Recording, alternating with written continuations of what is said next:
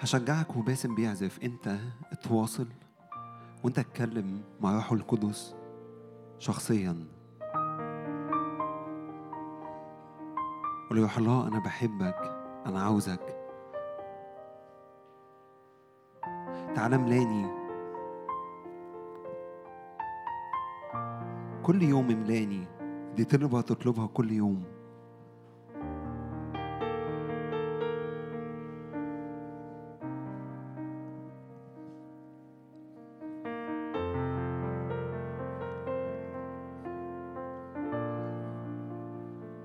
رب تعالى حوط قلبي تعالى حوطني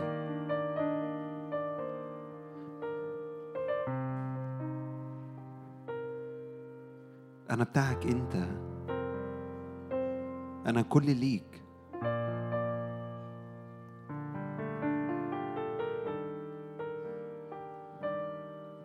شجعك ما تقفش ساكت. ده مش وقت إنك تقف ساكت لكن ده وقت إنك تحب وإنك تتقدم وتعبد.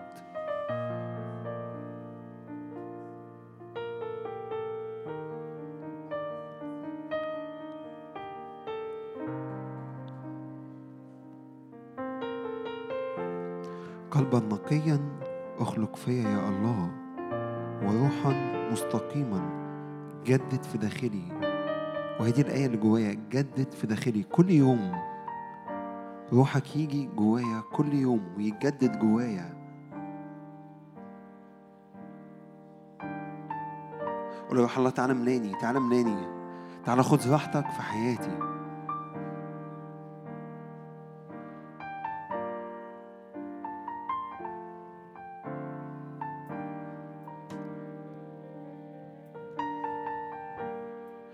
بتاعك أنت. كل ليك روحي ونفسي وجسدي.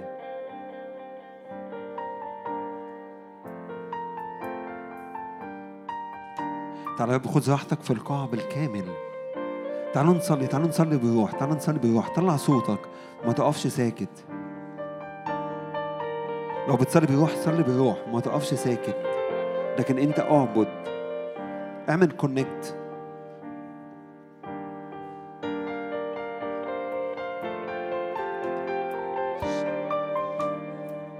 روح الله تعالى املى القاعة بالكامل.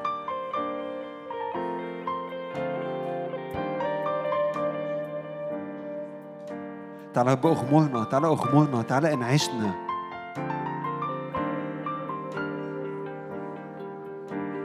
تعالى بروحك جوايا داخلي جدد في داخلي. يسوع حي فيا يسوع جواك.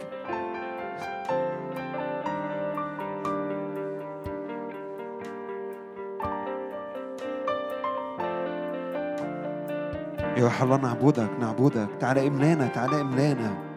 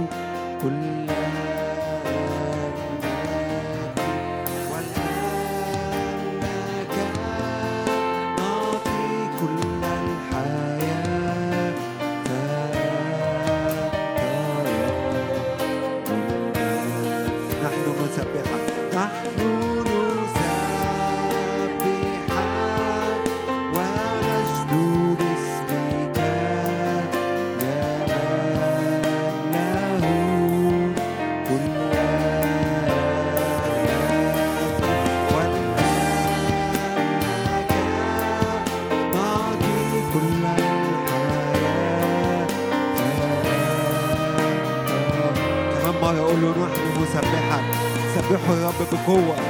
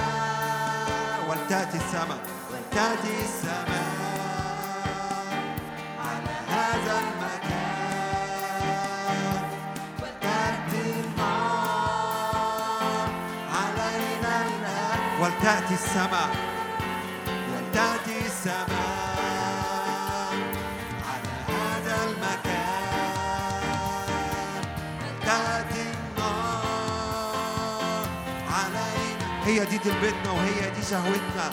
فتأتي السماء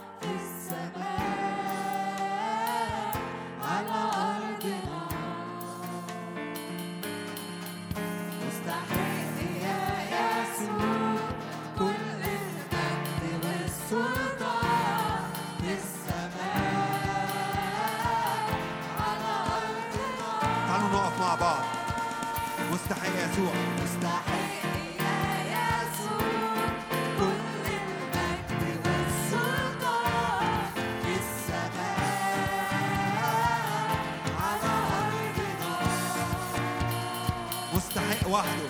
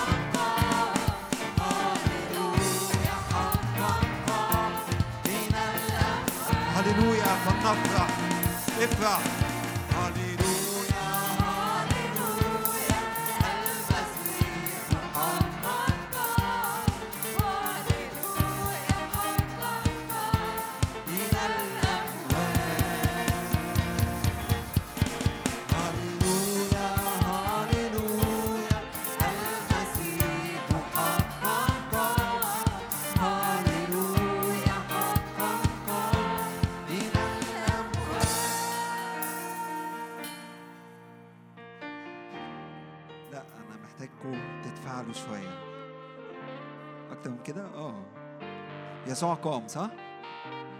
يسوع قام. طب تيجي نفرح؟ تعالوا مع الموسيقى. نسبح. يسوع حي في وسطنا.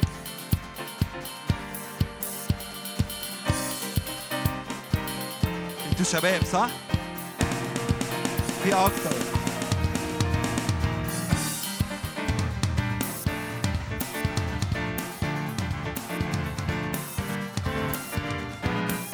اللي انت بتعمله ده ذبيحة مش دوشة. قدمها ذبيحة كاملة.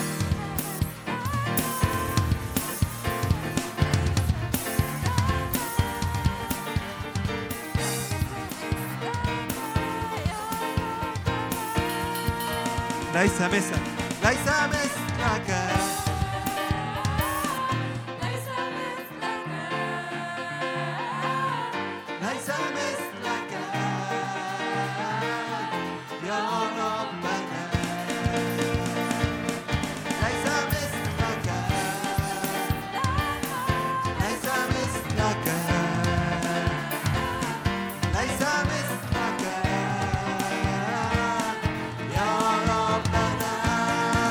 هللويا المسيح قام.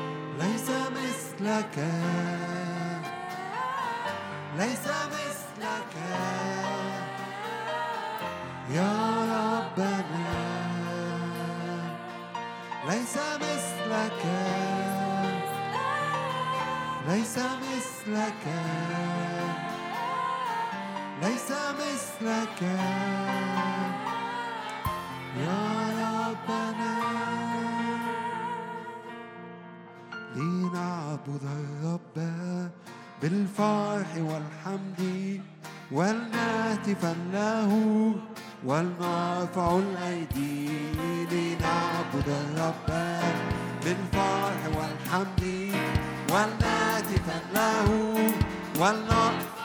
لنعبد لنعبد الرب بالفرح والحمد ولنهتفا له ولنرفع الأيدي لنعبد الرب بالفرح والحمد ولنهتفا له ولنرفع الأيدي الرب هو الله هو صنعنا ونحن شعبه وغنم مرعاه الرب هو الله هو صنعنا ونحن شعبه وغنم باسم إلهنا باسم إلهنا سنرفع الراية وبخلاصه ستعلو الترنيمات باسم إلهنا سنرفع الراية وبخلاصه ستعلو الترنيمات الرب هو الله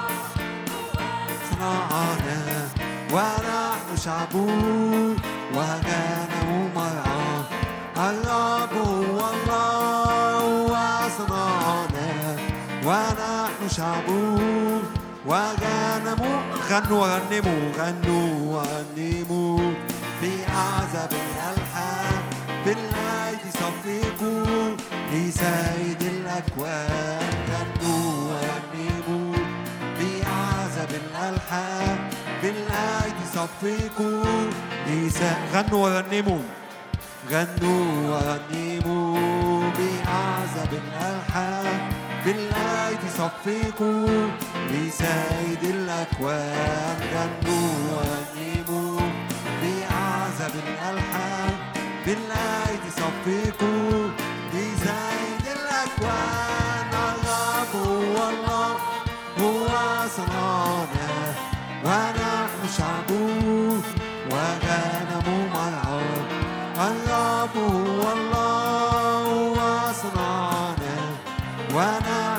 شعبه وغنم باسم إلهنا باسم إلهنا سنرفع الراية وبخلاصه ستعلو الترنيمات. باسم إلهنا سنرفع الراية وبخلاصه ستعلو الترنيمات.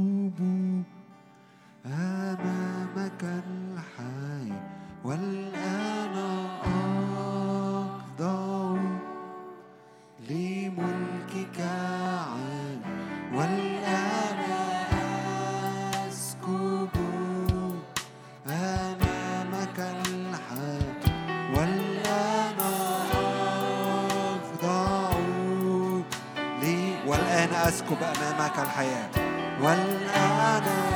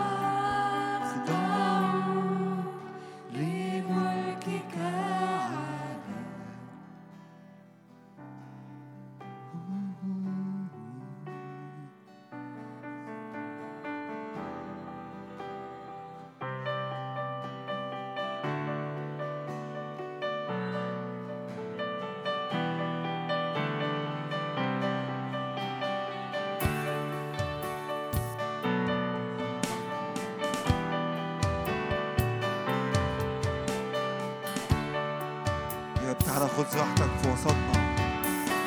خذ راحتك. هذه هي راحتي. ها هنا أسكن. كما يشتاق الإيل إلى جداول المياه هكذا تشتاق نفسي إليك يا الله. نعم يا رب أغمرنا أغمرنا أغمرنا. يا روح الله تعالى أغمرنا. بنحب حضورك بنحبك. هي دي شعبيتي وهي دي تلبيتي معك لا أريد شيء.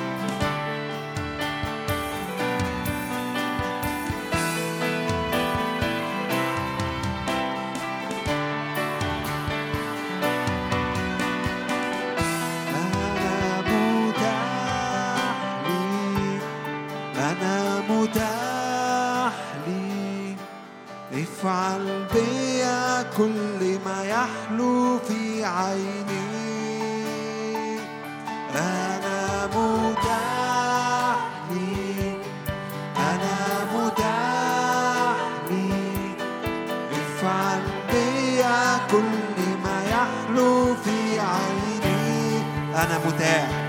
أنا متاح. أنا متاح.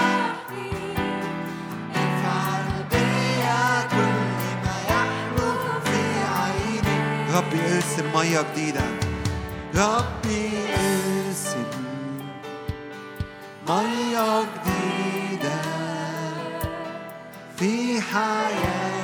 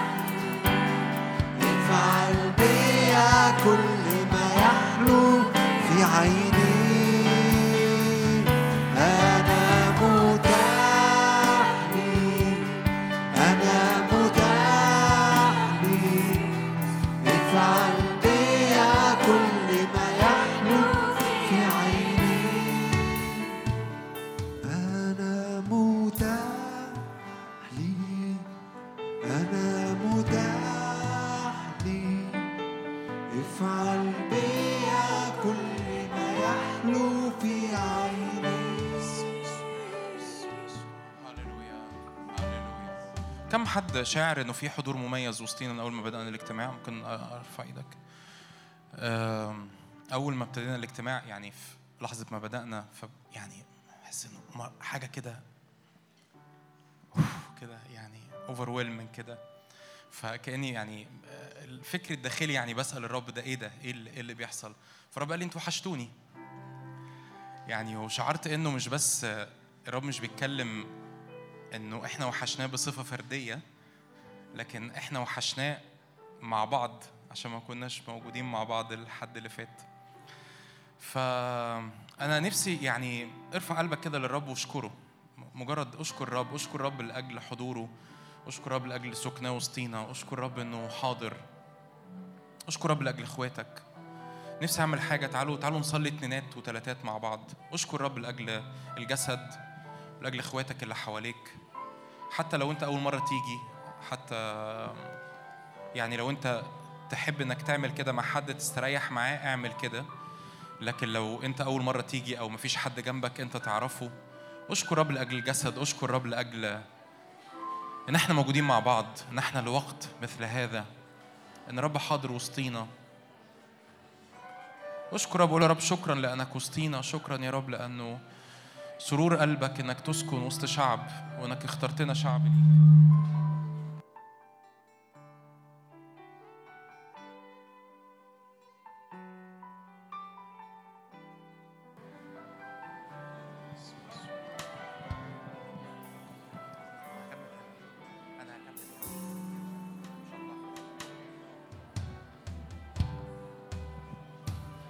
يا رب شكرا يا رب لأنك تسكن في وسطنا في اسم يسوع. اشكر رب على أخوك اشكر رب على أختك. شكرا يا رب لأنه ما أحلى وما أجمل أن يسكن الإخوة معا. لو أنت بتصلي لأجل انتماء لجسد قول يا رب قدني لأجل انتمائي لجسد إني أكون موجود في جسد. إني ما أكونش لوحدي. إني ما أكونش بطولي إني ما أكونش ما كنش يا رب بلا جسد ما كنش بلا عيلة. يا رب شكرا يا رب لأجل العيلة وشكرا يا رب لأنه أنت بتتعامل معانا كعيلة. شكرا يا رب لأنه أنت موجود وسطينا كعيلة. يا رب بنحب حضورك وبنحب سكنك وسطينا. اسم يسوع. يا رب ما أروع يا رب أن يسكن ما أجمل وما أحلى أن يسكن الإخوة معا في اسم يسوع لأنه هناك أمر الرب البركة حياة إلى الأبد. هناك أمر الرب بالبركة في اسم يسوع. هاليلويا هاليلويا هاليلويا بارك بارك أخوك باركي أختك. مجرد مجرد صلي صلوات. مجرد صلوات فيها بركة في اسم يسوع. مجرد بارك أخوك بارك أختك في اسم يسوع. باركي أختك. في اسم يسوع في اسم يسوع.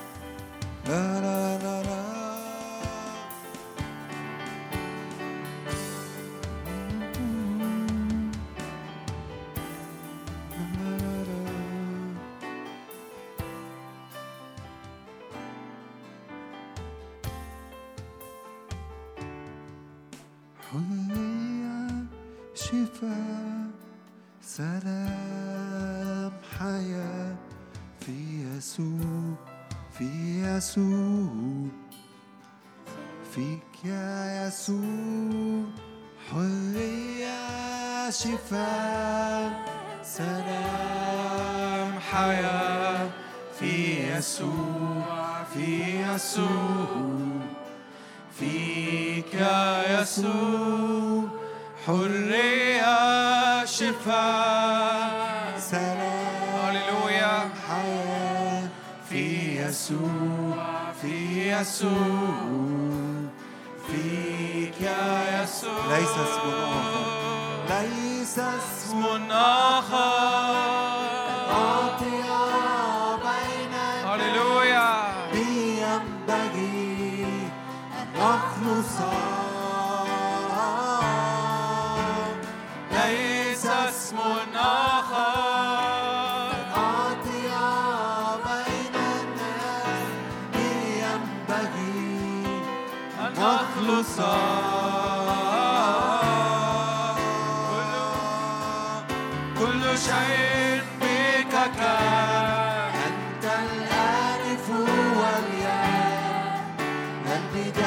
البداية والنهاية. يا يسوع. هللويا. كل شيء بك كان. أنت الألف والياء البداية والنهاية.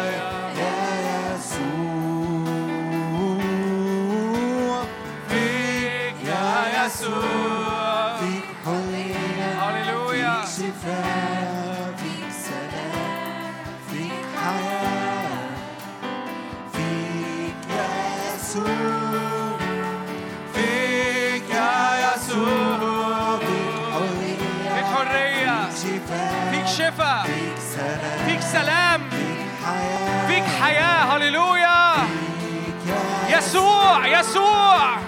فيك يا يسوع. فيك يا يسوع. اعلن كده على أجواءك. اعلن اعلن اعلن. اعلن حرية اعلن سلام الله اعلن شفاء الله.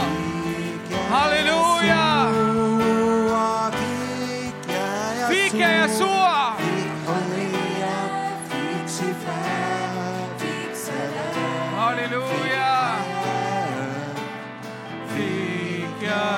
يسوع امواج امواج شفاء اقف كده معايا. اعلن. امواج شفاء في القاعة. اعلن كده. امواج سلام في القاعة. هللويا هللويا. هللويا. اعلن. امواج محبة. أمواج شفاء امواج حياة أمواج محبة. من عرش الله أمواج أمواج شفاء أمواج حياة أمواج محبة من عرش الله أمواج شفاء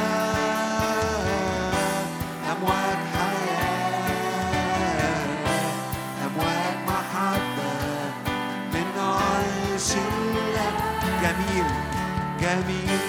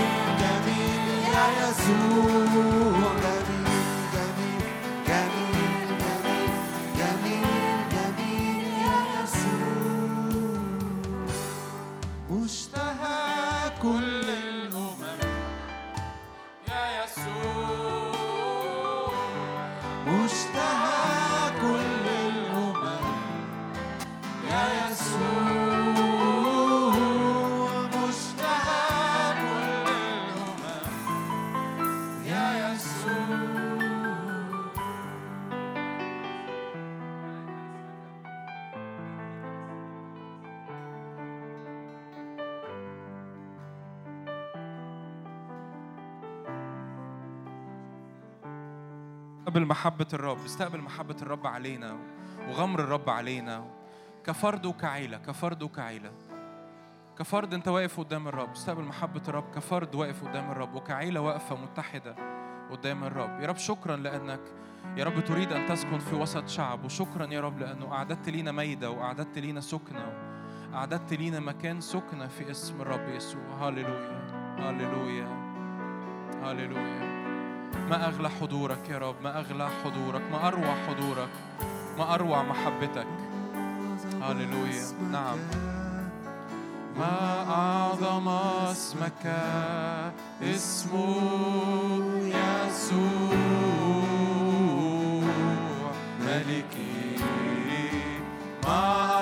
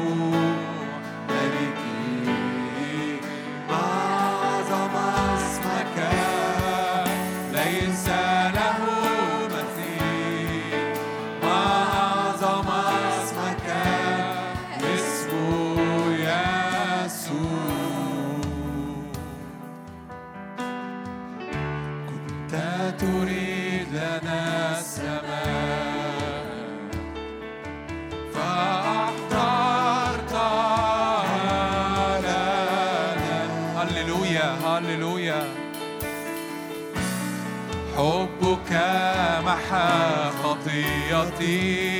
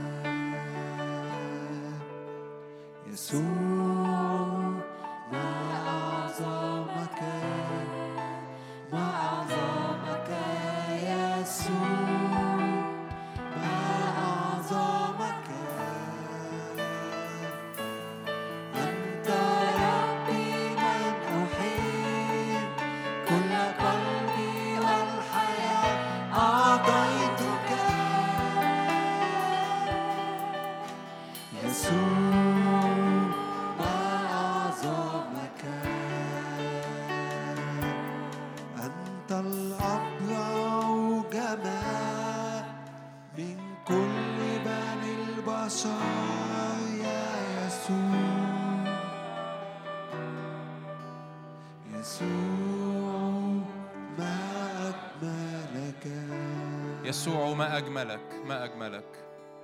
يسوع ما أجملك. عايز أسمع صوتكم من غير music من غير music يسوع.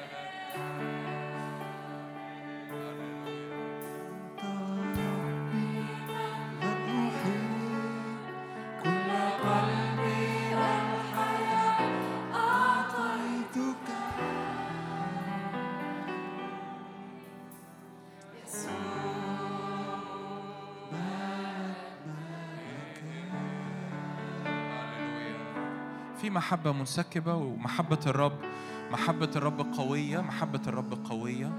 مكتوب كده لما رآه أبوه من بعيد رقد وقع على عنقه وقبله. لو أنت بقالك فترة بعيد لو أنت بقالك فترة بعيد عن الرب قدم توبة للرب قول له رب أنا راجع لك بقلبي راجع لك بحياتي راجع لك باختياراتي. راجع لك يا رب بكل كياني. والاختيار ده أنا بعمله بسبب المحبة. لو في أمر أنت محتاجه محتاج شفاء محتاج حرية محتاج قيادة. صدق آمن معايا في قيادة الرب صدق معايا في محبة الرب صدق معايا إن بسبب محبة الرب الرب بيحب الرب بيحب إنه يكلم شعبه بيحب إنه يقود شعبه بيحب إنه يشفي شعبه. نعم يا رب شعبك واقف قدامك ولادك وبناتك واقفين قدامك بيقولوا لك يا رب عايزين نستقبل بنشرب بنشرب من غمر المحبة. هللويا هللويا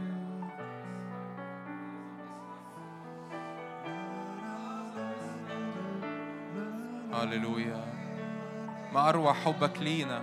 ما أروع حبك لينا. هللويا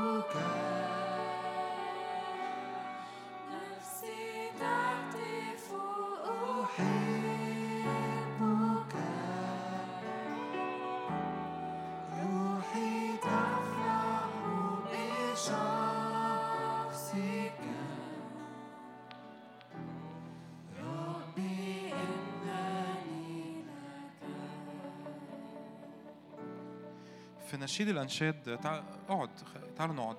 بس اقعد وانت وانت في حضور الرب. يعني شاعر إن الرب لممنا حواليه زي ولاده اللي بيقول لهم أنتوا وحشني. فاقعد وانت قلبك بيصلي وانت قلبك مرفوع. في نشيد اتنين عدد عدد واحد العروس تقول كده أنا نرجس وشارون وردة من الورود يعني من الزهور اللي موجودة في. في أرض فلسطين سوسنة الأودية. كالسوسنة بين الشوك فالعريس يرد يقول كالسوسنة بين الشوك. يعني زي الوردة اللي وسط الأشجار اللي مليانة شوك كذلك حبيبتي بين البنات. وبعد كده العروس تقول كالتفاح ترد عليه تقول له إيه؟ كالتفاح بين شجر الإيه؟ الوعر. زي التفاح زي شجرة التفاح اللي وسط الغابات الأشجار بتاعت الغابات اللي ممكن ما يكونش فيها ثمر.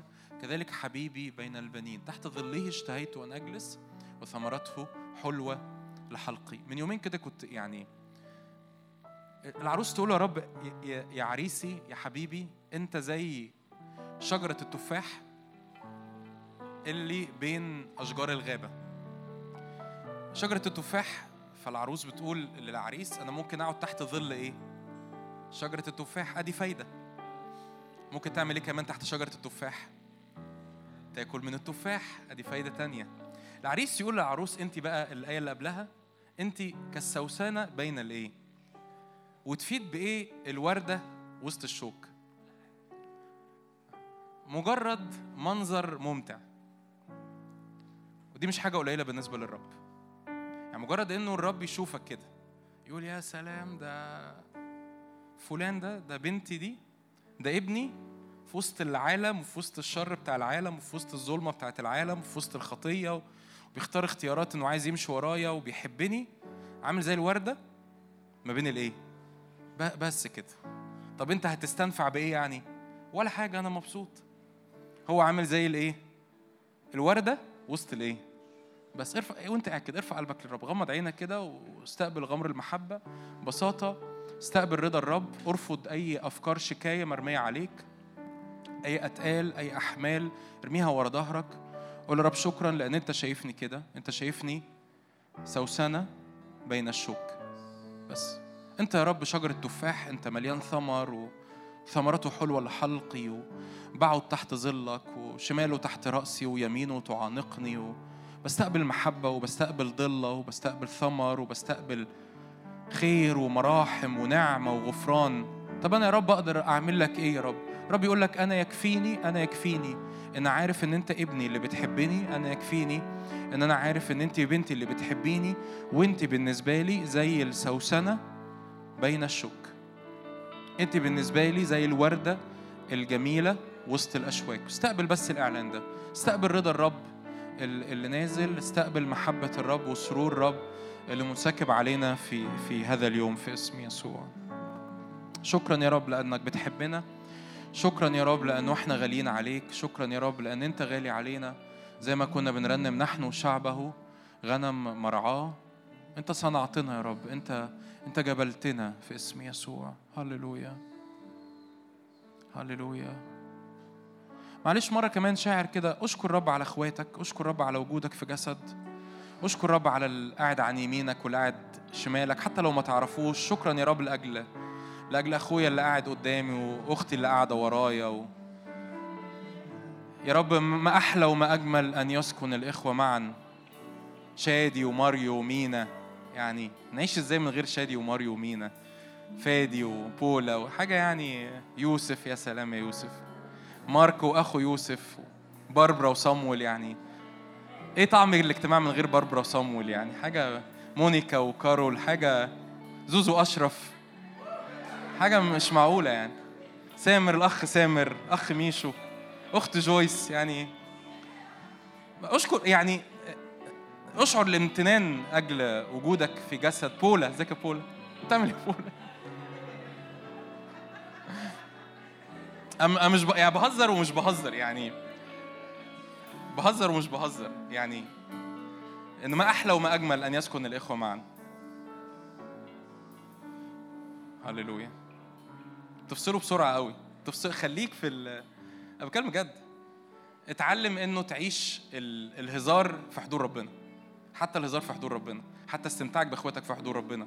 ال- ال- العبادة مش فقرة. العبادة هو اتيتيود حياة قلب مرفوع قدام الرب. التسبيح إحدى إظهارات العبادة.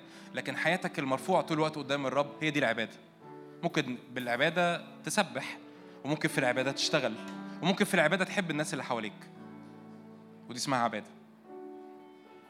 ازيك يا ويسلي. نعمل إيه من غير ويسلي؟ ولا روما مثلا يعني ولا دكتور صامويل. صامويل بيحب قوي إن أنا دي يا دكتور مش عارف ليه. أنا عايز نصلي لأجل ريمون. نعمل إيه من غير ريمون؟ هطلع لك يا ريمون.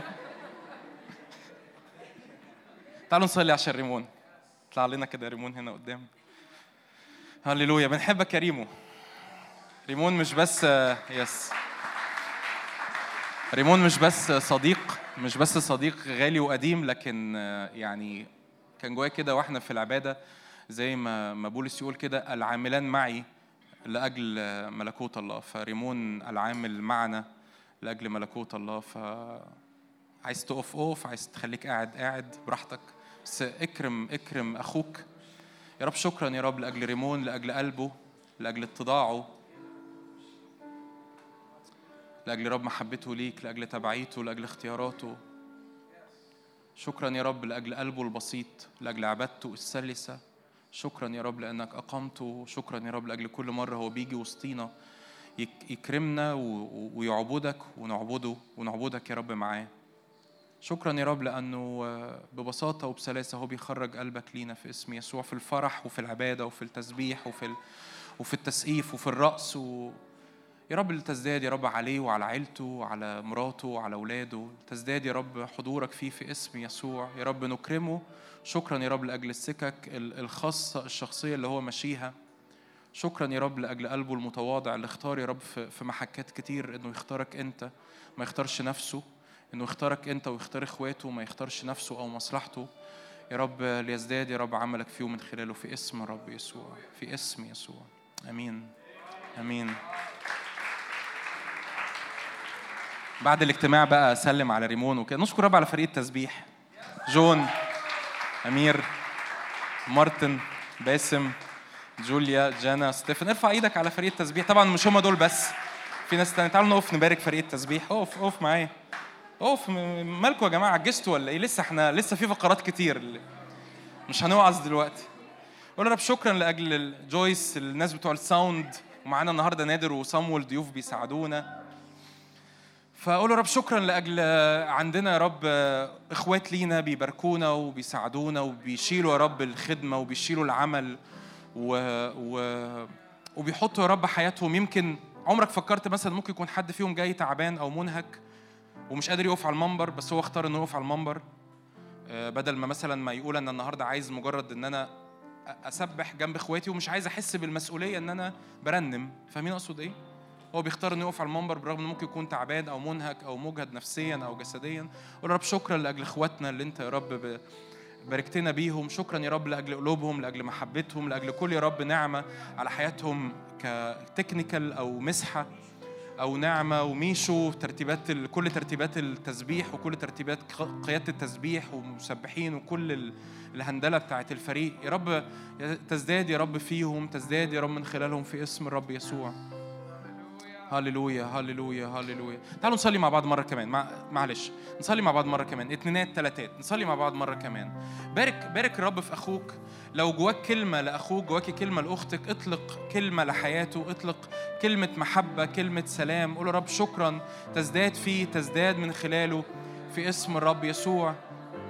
يا رب املأ أخويا بالف... ممكن تك... ممكن يكون مش جواك صلوات أو جواك كلمات. مجرد باركه. قول يا رب أنا ببارك أخويا. أنا ببارك أختي. تزداد يا رب فيه تزداد يا رب من خلاله في اسم يسوع. بدل ما بتتكلموا مع بعض صلوا مش هيحصل حاجة. يلا آه صلوا. بدل ما أنتوا بتتكلموا مع بعض صلوا مش هيحصل أي حاجة. ببساطة صلوا. مش هيحصل حاجة. يا رب ببارك أخويا ببارك يا رب عملك في حياته. املاه يا رب بالنعمة املاه بالنور املاه بالقداسة املاه بالتبعية املاه بالمحبة ليك في اسم يسوع. من الحاجات اللي ربنا شغلنا بيها النهارده بقالي فترة لو عايز تقعد اقعد لو عايز تفضل واقف خليك واقف. هنعمل حاجة مش متحضرة. يعني اللي إحنا هنعمله الفقرة اللي جاية دي مش متحضرة. و... وأنا إيه يعني رامي نفسي خالص على الروح القدس هنشوف إيه اللي هيحصل. بقالنا بقالي فترة بي... بيجي لنا أو مش بيجي لنا يعني بقالنا فترة عارفين انه في حاجات بتحصل وسطينا كتير رائعة. يعني فيش في ناس مثلا عندهم أمراض بيخفوا. في ناس آه، مقيدين أو بيتحاربوا أو أو ايا كان وبيتحرروا. في ناس ربنا لمس حياتهم روحيا وبيتنقلوا مع ربنا وفي قفزات في حياتهم مع ربنا. فأنا هسأل أول سؤال. أول سؤال ده ما تقلقش يعني مش هطلب منك إنك تطلع تشارك. أول سؤال ده يعني إيه؟ ببلاش. مش. مش هدفعك ثمنه كم حد هنا خلال الوقت اللي فات. يعني الوقت اللي فات قد إيه مثلا؟ تعالوا نقول يعني بلاش نوسع الدنيا قوي نقول من أول السنة. كم حد هنا من من أول السنة دي حصل معاه حاجات من نوعية إيه؟ أنا عارف إنه أعتقد إنه أغلب الموجودين متباركين بسبب وجودهم في الاجتماع وإلا ما كنتش هتيجي تاني. أعتقد كده يعني. يعني ده رجائي يعني. امل كده يعني. بس كم حد حصل معاه حاجة يعني significant يعني حاجة مميزة يقدر مش يقدر يشارك بيها يعني حاجة حاجة واضحة حصلت مش بقول لك إنك هتشارك بيها. بس حاجة حصلت واضحة يعني إيه حاجة حصلت واضحة. أنا مثلا كنت مريض وخفيت. إن أنا كان في نوع من أنواع القيود في حياتي وربنا فكني منها. إن أنا كنت حياتي الروحية اخذت منحنى قوي جدا مع ربنا وتبعية ربنا ومعرفة ربنا واضح من أول السنة. أنا أشوف إيدين مرفوعة. أقول تاني؟ أشرح تاني؟ لا لا أنا يعني تحديدا من أول من أول السنة. حاجة ما تكس... ال- الباقيين اللي ما رفعوش إيديهم دول خايفين ولا؟ مش هوت مش هطلب حد إنه يطلع. بس مبدئيا ال- السؤال الأولاني كم حد هنا من أول السنة؟ لا أنا عايز أشوف إيدين مرفوعة جامد. أيوه أيوه لا جامد جامد. ارفعها كده أشكر الرب. ارفع إيدك كده أشكر نشكر أشكر الرب. سقف كده سقف الرب. قول شكرا لأجل عملك وسطينا. شكرا لأجل عملك وسطينا. أنتوا فاهمين السؤال صح؟ أوكي كم حد بقى من اللي رفع إيديهم دول يقدر يجي يشاركنا كشهادة لمجد الرب ده اللي إحنا شاعرين بيه كشهادة لمجد الرب إن في أمور في حياته حصلت بس هتيجي حضرتك أنا عارف إن إحنا مش. إحنا مش مرتبين ده إحنا مش قايلين للناس معينة تشارك أو ناس معينة ترفع إيديها مع إن إحنا عارفين حاجات كتير حصلت بس إحنا. يعني شعرت بكده وعملت تشيك مع سامر إنه نعمل ده النهارده فكم حد آه، جواه إنه أنا أحب إن أنا أقوم أشهد لمجد الرب قدام إخواتي الرب عمل معايا في إيه؟ ليه لا ليه ليه ده مهم؟ لأنه الكتاب يقول كده الآيات والعجائب التي صنعها معي الله العلي حسن عندي أن أخبر إيه؟ أن أخبر بها. والشهادة بتصنع بت بتجيب المجد للرب يعني ما ينفعش الرب ده ده عموما ده مبدأ روحي. ما ينفعش الرب يكون بيعمل معاك حاجة وتكون مخبيها. ليه؟ لأن الحاجة دي الرب بيصنعها عشان تزداد، عشان يحصل فيها مالتيبليكيشن عشان تتضاعف. فلما الرب يعمل في حياتك حاجة محتاج تكون بتشاركها حتى مش على المنبر، يعني ممكن النهارده أنت تقول مثلا إيه؟ أنا مكسوف مثلا أو حاجة شخصية قوي يعني حاجة خاصة قوي أتكسف إن أنا أشاركها على المنبر، مفيش مشكلة. بس شارك بيها إخواتك. شارك بيها بيتك، شارك بيها عيلتك، شارك بيها دايرة الأصدقاء القريبين، إن ربنا بيعمل معايا حاجة. ليه؟ لأن ده بي- بيعمل كذا حاجة، إحدى الحاجات اللي بيعملها إنه بيعمل بيحط حجر معونة، يعني مثلا أنا كنت مقيد وجيت في وقت ربنا فكني أو حررني من حاجة معينة. أنا بحط حجر معونة للحدود الجديدة اللي الرب اداها لي. فإبليس ما بيرجعش تاني خلاص أنا حطيت تخوم، أنا حطيت حدود للأمور اللي الرب صنعها في حياتي. إبليس ما خلاص الحتة دي بتا- دي بتاعتي. ربنا ربنا اداني الأرض دي. الشهادة بتعمل كده، مش بس بتعمل كده بتجيب المجد للرب. انت بتقول الرب وده نوع من أنواع التسبيح ده نوع من أنواع ال ال الشكر إنك تشهد للرب. فالسؤال بقى التاني كم حد من اللي رفعوا ايديهم المرة الأولى يحب يشارك إخواته؟ ومش كل اللي هيرفعوا ايديهم برضو أنا هشاور لهم ببساطة لأنه ممكن يكون عدد كبير أو ممكن يعني هنحدد كده هعتمد على قيادة الرب يعني. فمين يحب يشارك حاجة معينة محددة؟ يعني أنت مش هتطلع تقول أنا بحب الاجتماع قوي مثلا. لا مش مش هتطلع تقول هللويا مثلا يعني مش مش ده اللي انت هتطلع تشاركه. انت هتطلع هتطلع تعالي يا زوزو هتطلع تشارك حاجة محددة يعني حاجة specific حصلت معاك. ممكن أشوف ايدين مرفوعة؟ okay تعالى ستيفن. تعالوا نرحب بستيفن. ما ينفع ه- هترفع إيدك ومش هختارك. ما يصحش. يعني قول لنا إيه اللي حصل معاك؟ بنحبك يا ستيفن. تخيلوا الاجتماع من غير ستيفن. هن... هنعمل إيه من غير هنعمل إيه؟ يا جماعة ستيفن هو اللي بيبعت لنا آه، مقدمة الأسفار بتاعه القرايات شكرا أيوه شكرا نشكره. شكرا يا ستيفن إنك بتعمل كده. تاخد من وقتك ومن مجهودك. هو الراجل في بكالوريوس هندسة السنة دي وعنده مشروع تخرج و... وقصة وبياخد آه ربنا يعينك. إحنا جينا عليك قوي. آه، وبياخد من وقته عشان يحضر ال- القصة دي. اتفضل يا مستر ستيفن. أنا هثق فيك وأديك المايك. فما تطولش. يعني كنت أشارك في ثلاث حتت بس. ثلاث حتت؟ هللويا. ما ه- ماشي. كل حتة دي. آه. آه، يعني من أول السنة أنا شايف إنه في يعني كنت ببقى واقف لأجل shift في الماديات بتاعة البيت بتاعي ومؤخرا على آخر شهر أنا يعني أنا فعلا مدرك إنه في حصل shift بأرقام أنا شايفها ويعني دي أول حاجة. yes yes آه، تاني حاجة كنت واقف لها آه، أجواء البيت عندي ما كانش ألطف حاجة سواء كانت العمارة أو البيت الضيق أو العيلة الكبيرة كمان. وبرضه شفت إنه في shift برضه في العلاقات مع الأهل و... yes وآخر حاجة هي الحتة بتاعت الجرأة وال- والكرازة. أنا من النوع اللي هو بيحب أكتر النبوة والتسبيح والحاجات وال intercession بس مؤخرا اكتشفت إنه إحنا في مدرسة بيت النهضه بيت النهضة. إيه أبطال النهضة. أبطال بيت النهضة. هو هو بيت النهضة. هو بيت النهضة. آه أيوه. بيت النهضة. كنا بنتعلم إزاي نشارك مع أخواتنا رسالة بلغتهم وليترلي يعني بطريقة واضحة في آخر شهر أنا مدرك شخصيات أنا اتقابلت معاها في الشارع واتكلمت معاهم رسالة واضحة وبكل وضوح والناس كانت بتستقبل وقلبها مفتوح جدا.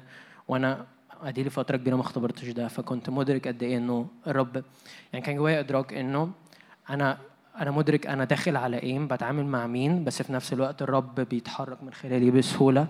آه، أنا ما كنتش متوقعها بجرأة وحاجات بتخلص وأنا بتعامل مع الناس يعني. ما فكروني تاني معلش اللي كانوا رافعين ايديهم. تعالي يا كارن بسرعة يا كارن ما تطوليش.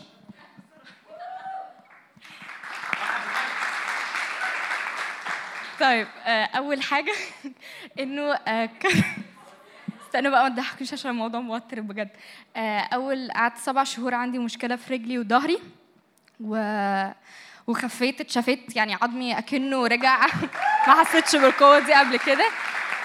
وتاني حاجة إنه كان في قيود كتير قوي بقالي سنين بعافر فيها وأكنه كنت حاسة قوي الوقت اللي فات إن ربنا مصمم كارن انت مش هتعدي السنة دي غير لما هتتشكي للآخر وهتتشفي للآخر. وانت بنتي ومش هسيبك ونفسيتك هتبقى ماشيه وهتتحرري وهتتحركي بحرية وما فيش ذل أو عار أو أو إحساس بالخزي أو الفشل أو ال- الرفض. وإنه أكنه كنت ببعد كتير قوي عشان أكنه إبليس كان خايف إنه إن أنا أوصل للحتة دي. وبعد معافرة كتير بقى بعد سنين. اخدت الشفاء أخيرا الوقت اللي فات الأسابيع اللي فاتت.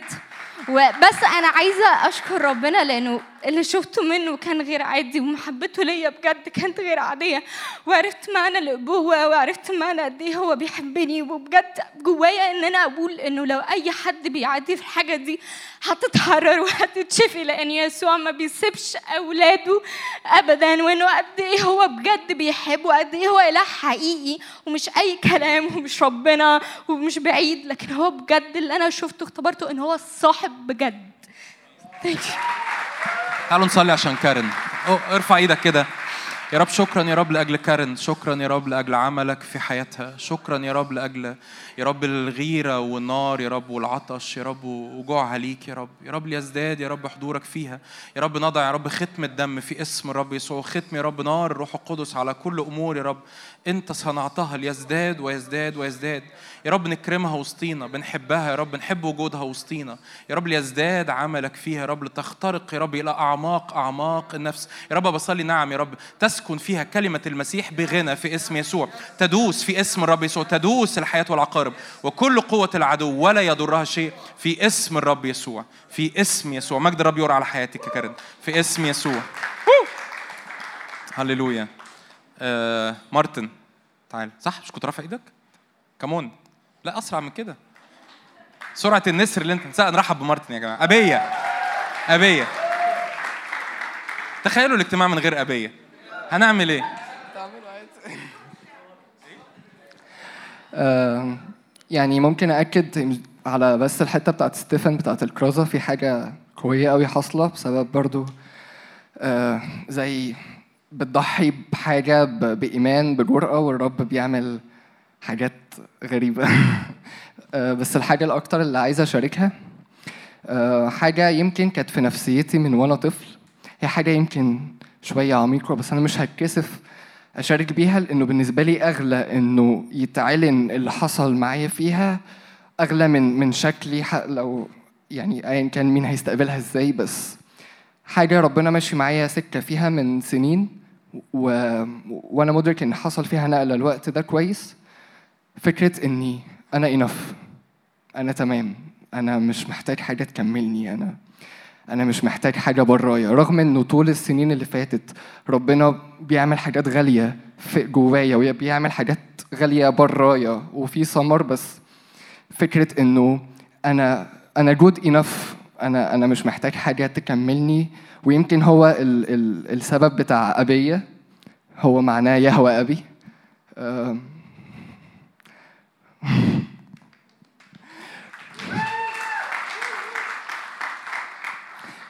فكرة إن أبوة ربنا كفاية إن هي تخش جواك وتخليك إنف مش محتاج حاجة تاني. بس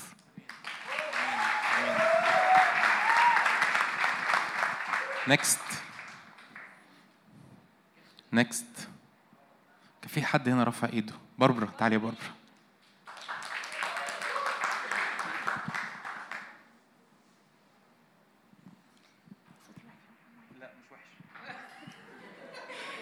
خوايش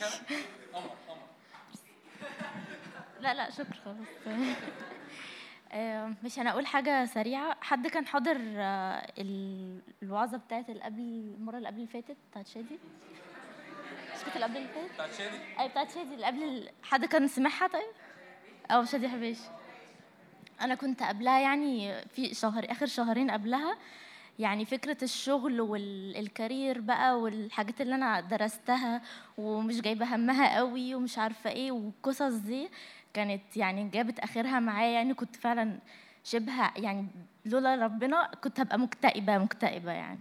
بس آه، بعد الوعظة دي أنا كنت بقى حاسة هو كمان بقى جاي أنت كمان جاي بقى بتقول بقى والشغل مهم ومش عارفة إيه ولازم تشتغل. حسيت بقى يعني يا رب يعني أنا عمالة أقول لك اتدخل في الموضوع أو يعني اعمل حاجة فيه علشان أحس إن أنا مش عايزة أعمل حاجة في الشغل بره اللي أنت عايزه ليا.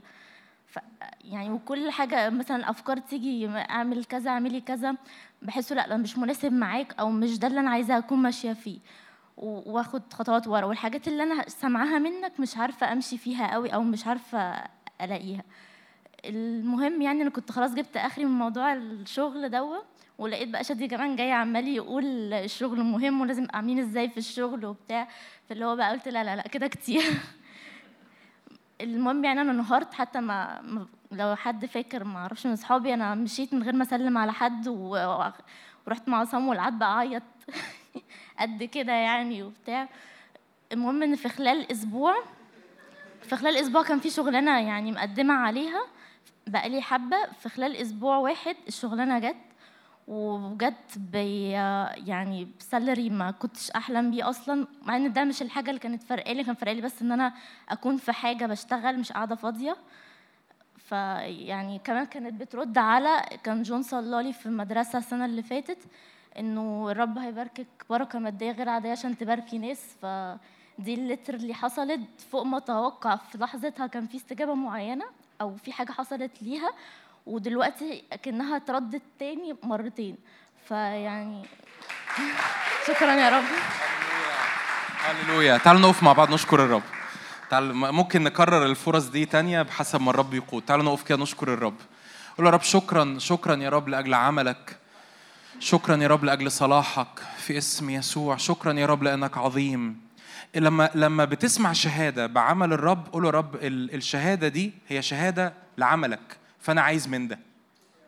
يعني الرب مش بيحنسك يعني يقول لك بص أنا عملت مع الناس دول إيه فأنا مش هعمل معاك بالعكس قول يا رب أشكرك لأن اللي أنت عملته مع إخواتي تعمله معايا في اسم يسوع من شفاء أو من أمور نفسية أو من أمور روحية أو من إطلاق في الخدمة أو من بركة مادية قول يا رب شكرا لأنك تصنع في حياتي عجائب تصنع في حياتي عظام في اسم الرب يسوع هللويا. يا رب شكرا لأنه بتسكن بالرضا في وسطينا تسكن برضاك في وسطينا تسكن ارفع إيدك كده معايا اعلن يا رب زي الكلمة اللي أعلناها مع بداية السنة يا رب الاجتماع ده أرض مقابلات في اسم يسوع. إحنا مش بننسى الكلمات الرب بيقولها لنا. يا رب هذا الاجتماع أرض مقابلات في اسم يسوع. كل شخص بيجي وسطينا بيتقابل معاك في الروح وفي النفس وفي الجسد. كل شخص بيجي وسطينا بيتقابل معاك بيتلامس معاك بيتلامس مع حضورك روحيا ونفسيا بيطلق وجسديا بيشفى وماديا بيبارك. شكرا يا رب لأنه هذا المكان أرض مقابلات ولتزداد يا رب المقابلات يا رب نرحب بيك وتتحرك وسطينا بحرية في اسم الرب يسوع. هللويا هللويا. ادي المجد للرب. تعالوا نسقف للرب. نعم. هللويا. هللويا. هللويا. اتفضلوا اقعدوا. اتفضلوا اقعدوا. يعني معانا آه آه. معانا يعني ربع ساعة ممكن أوعظ فيها. ولا ما أوعظش ولا إيه؟ لا هوعظ ما أنا أوعظ. أنا. آه هعمل إيه طيب؟ ما أنا تعالوا نفتح كرونسوس الثانية خمسة. طبعا أكيد أكيد 100% مش هوعظ كل أنا كنت محضره بس يعني بس عايزين نكمل في الإعلان اللي سامر ابتداه آخر حد قبل العيد. و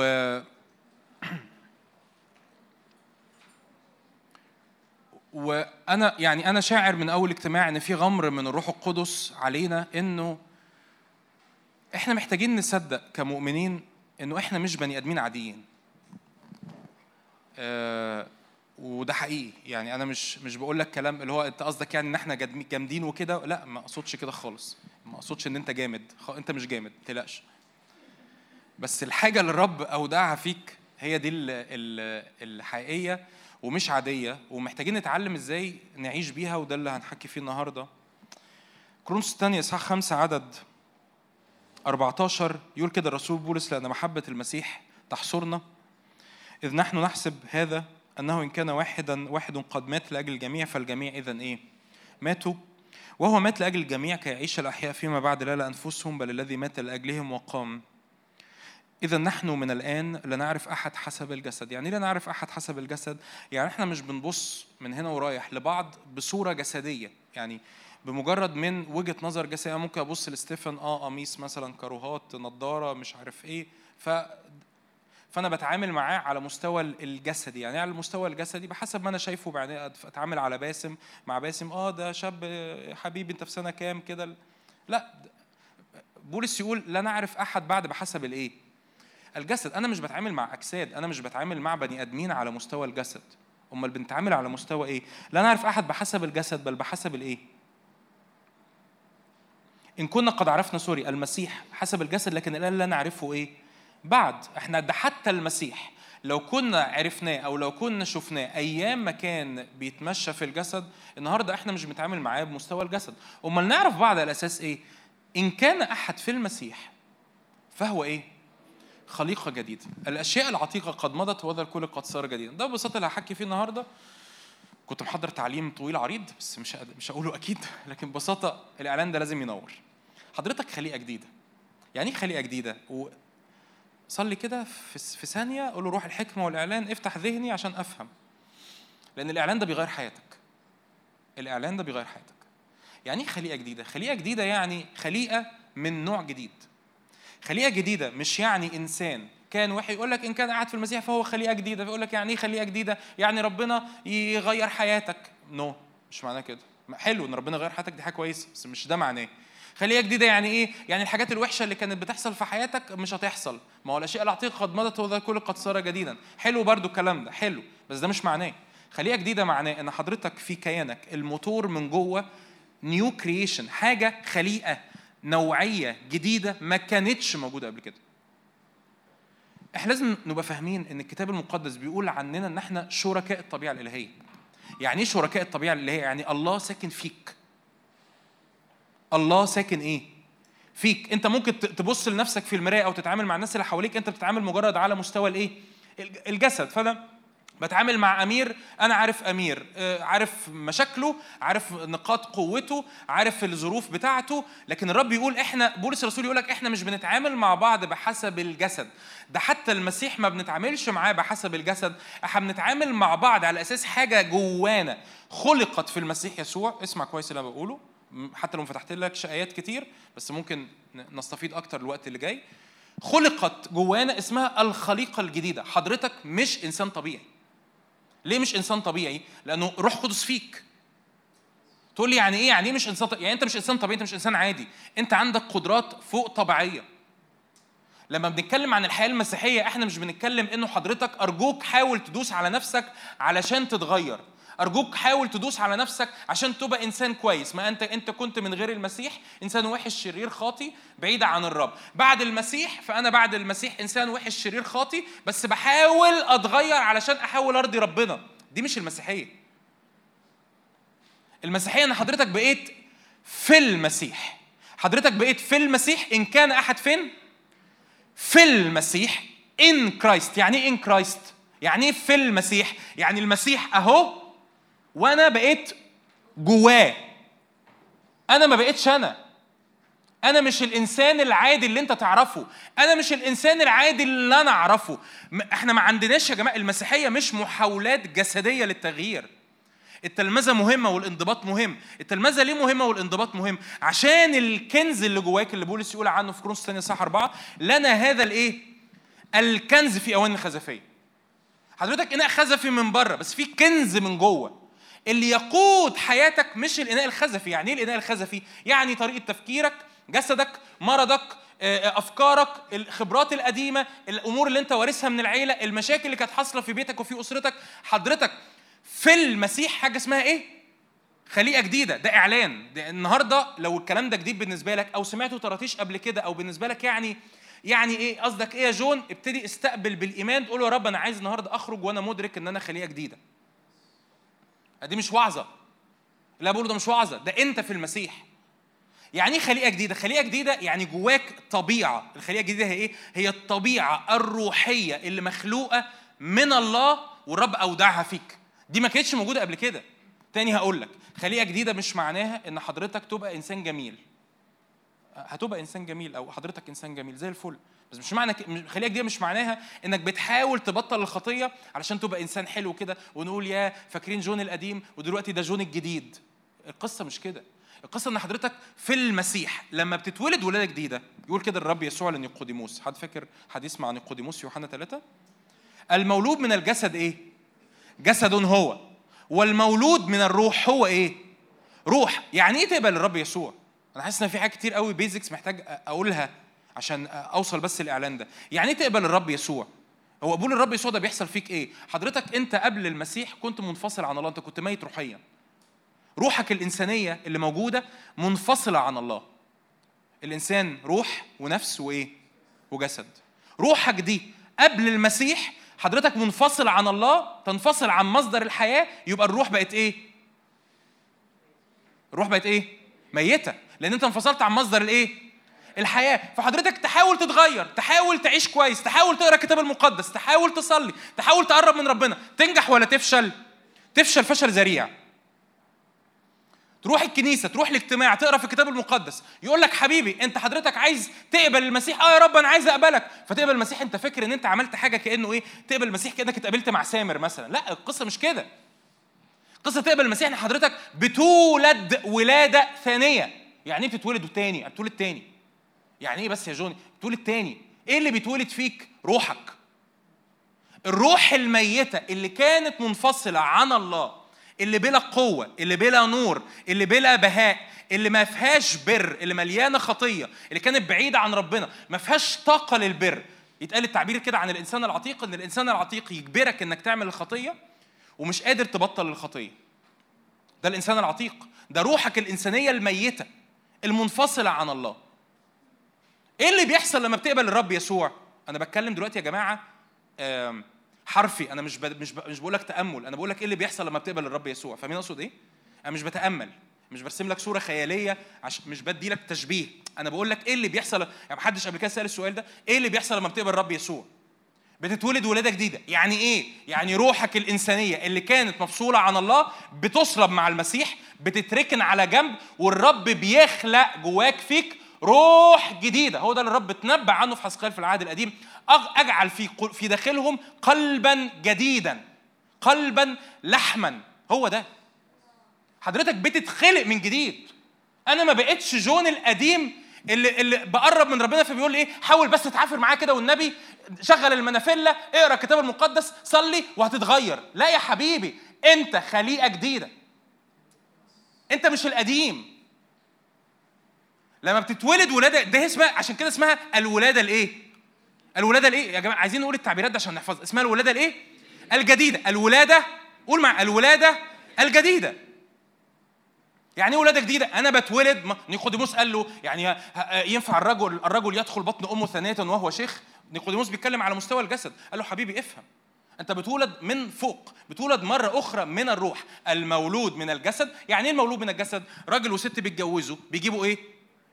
طفل راجل وست دول لأن هم جسديين لأنه لأنه العلاقة دي جسدية فبتولد طفل في العالم عنده جسد وعنده نفس وعنده روح بس الروح دي منفصلة عن الله بسبب الخطية. معايا؟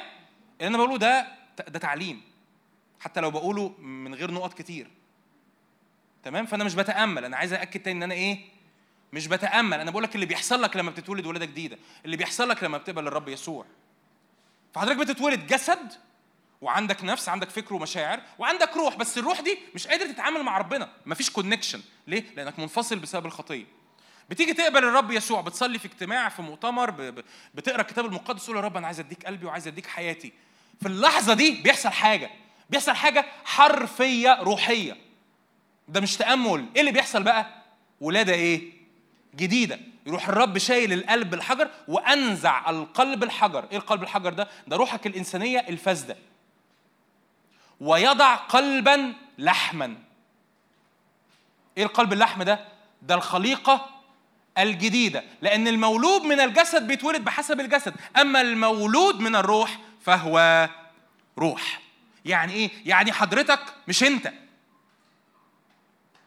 تقول لي أنا إزاي يبقى عندي القدرة إني أعيش لربنا؟ أنت ما عندكش القدرة. بس بسبب الخليقة الجديدة الخليقة الجديدة بتعمل فيك تطلع فيك نور.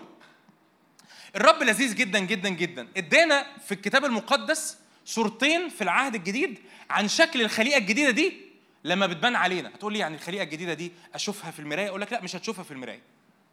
بس الرب سمح الرب سمح في العهد الجديد إن يورينا شكل الخليقة الجديدة دي لما بت- بتطلع علينا من بره.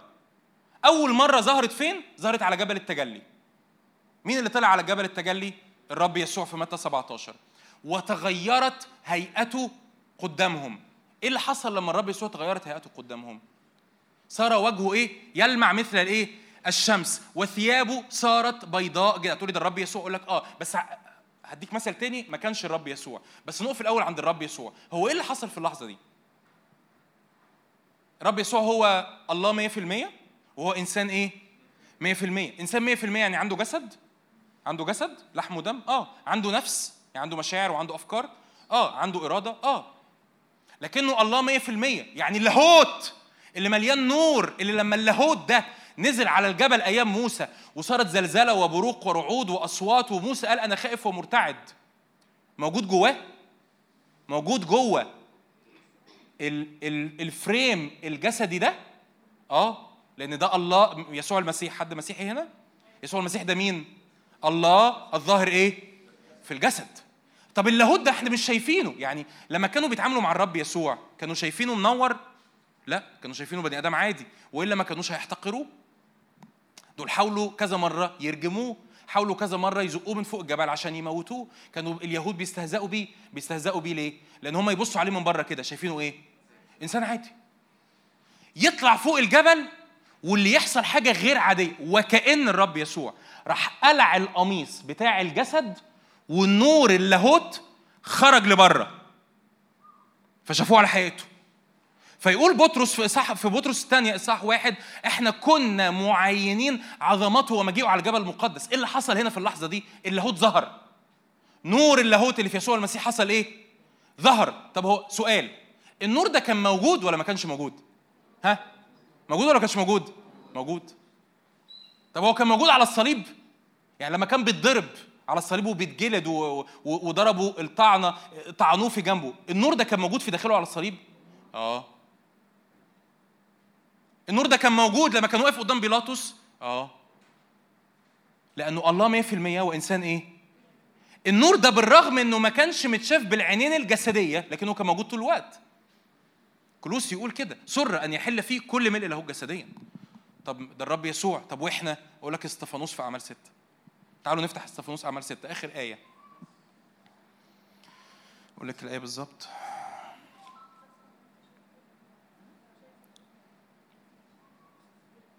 أعمال ستة آخر آية مش مش مش كاتبها عندي.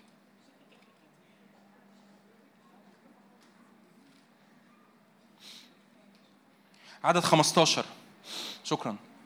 إستفانوس واقف في محاكمة. إستفانوس واقف إيه؟ في محاكمة. بيقولوا له أنت بتجدف على الناموس وبتجدف على هذا المكان الموضع المقدس اللي هو الهيكل لأنه إستفانوس مسيحي وبيؤمن بالرب يسوع وبينادي بالرب يسوع واتهموه إنه إنه إستفانوس ده ينادي بعوائد بيقول كلام غريب وبيقول إن الهيكل ده هيهدم وبتاع. يقول لك كده فاستفانوس هنا مش واقف بيصلي. استفانوس هنا إيه؟ مش واقف إيه؟ بيصلي مش واقف بيرندم مش واقف في flames of fire بيقول ما أعظم اسمك اسم no no. هو واقف في إيه؟ محاكمة. الناس اللي قدامه دول ناس مقاومين ناس بيكرهوه ناس ه... يعني لما تقرأ الصح سبعة هو استفانوس وعظ وعظة وبعد كده هم موتوه. تمام؟ بس يا بابا. فشخص إليه فشخص إيه؟ اليه جميع الإيه؟ الجالسين في المجمع ورأوا وجهه كأنه وجه إيه؟ يعني إيه؟ يعني الرب ورانا مشهد تاني غير مشهد الرب يسوع إن في إنسان عادي. هما كانوا شايفينه إنسان عادي ولا لأ؟ آه. بس في لحظة معينة في المحاكمة قبل ما استفانوس يتكلم شخصوا اليه شافوه وشافوا حاجة على وشه مختلفة فوصفوه إن إحنا في اللحظة دي شفنا وجهه كأنه وجه إيه؟ إيه اللي حصل في اللحظة دي؟ الخليقة الجديدة اللي جوه استفانوس ظهرت على وشه.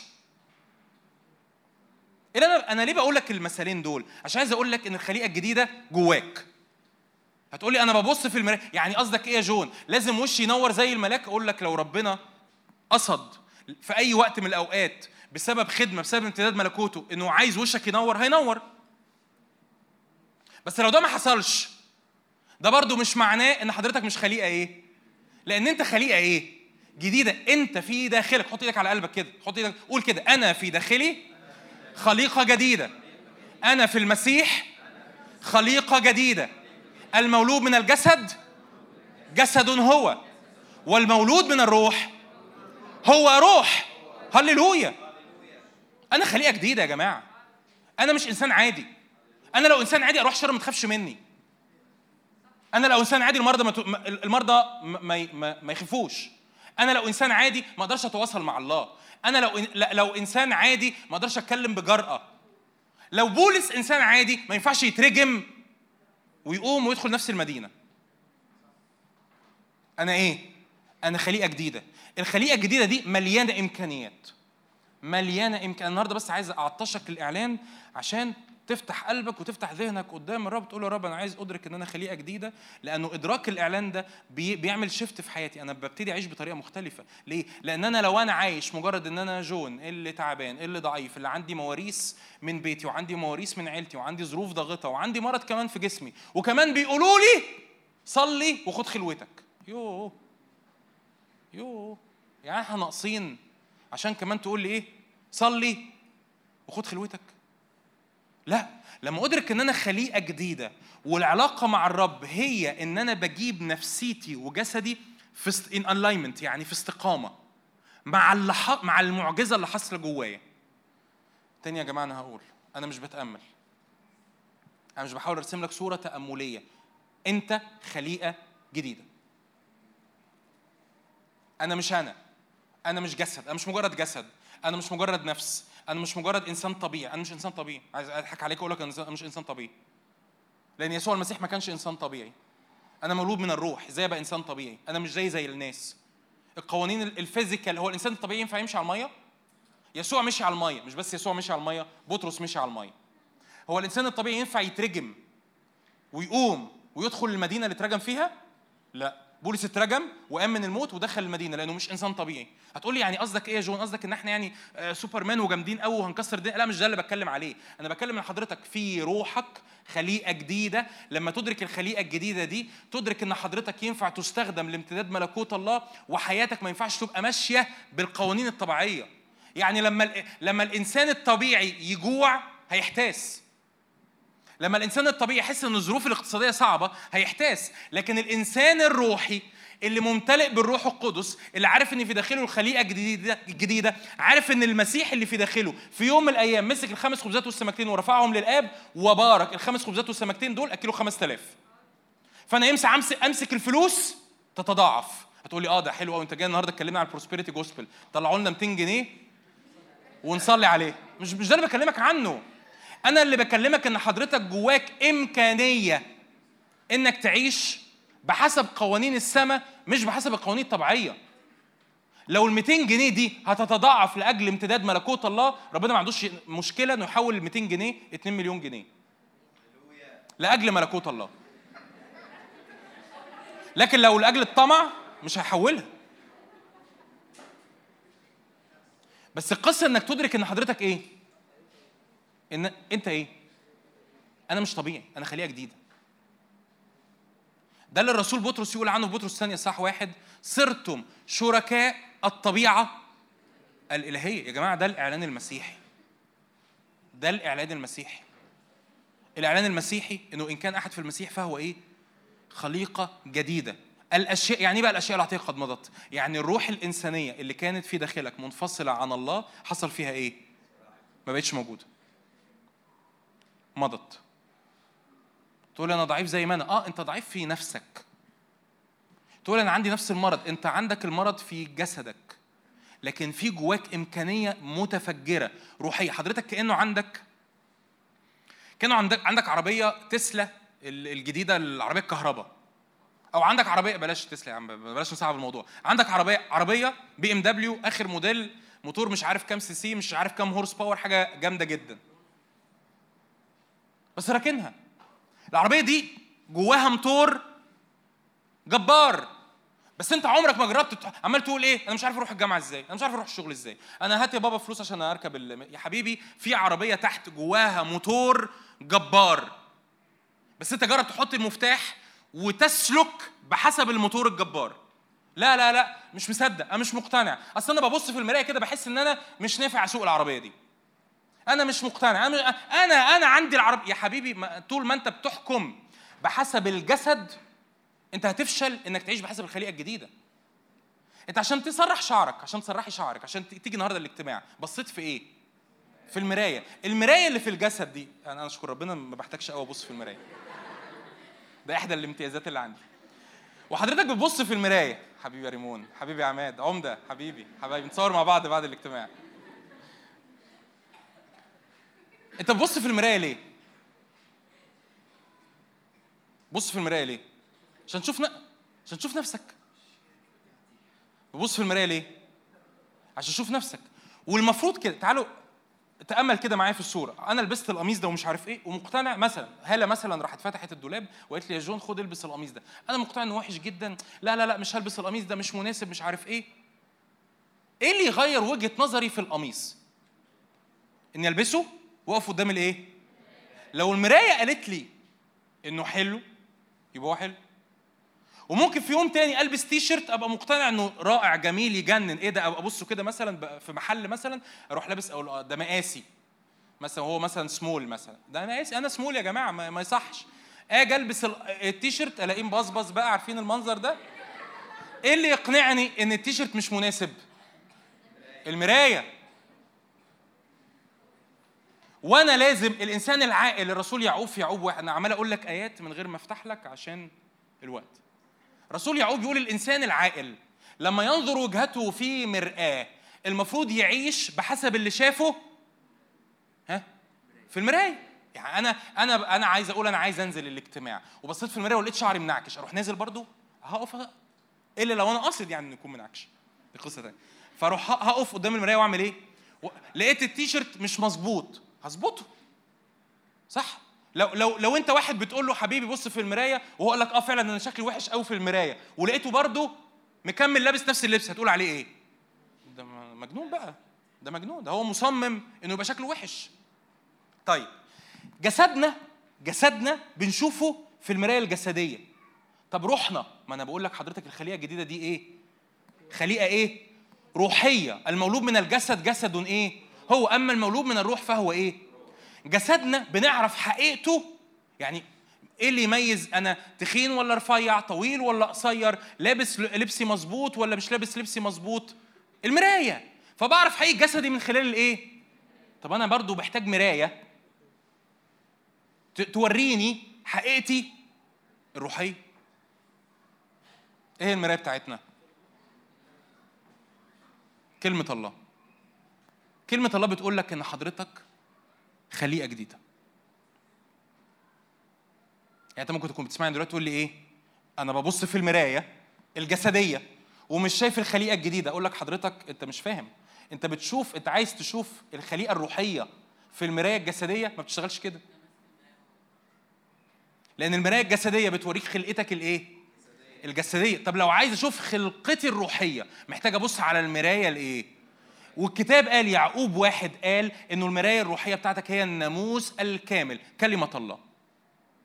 لما تبص في المراية إن كان أحد في المسيح فهو خليقة جديدة. الكلمة بتقول إن لا لا لا لا أنا مش خليقة جديدة ولا حاجة. هو أنت هو إحنا مش اتفقنا إنك المفروض لما تبص في المراية تصدق المراية أكتر ما تصدق قناعتك الشخصية؟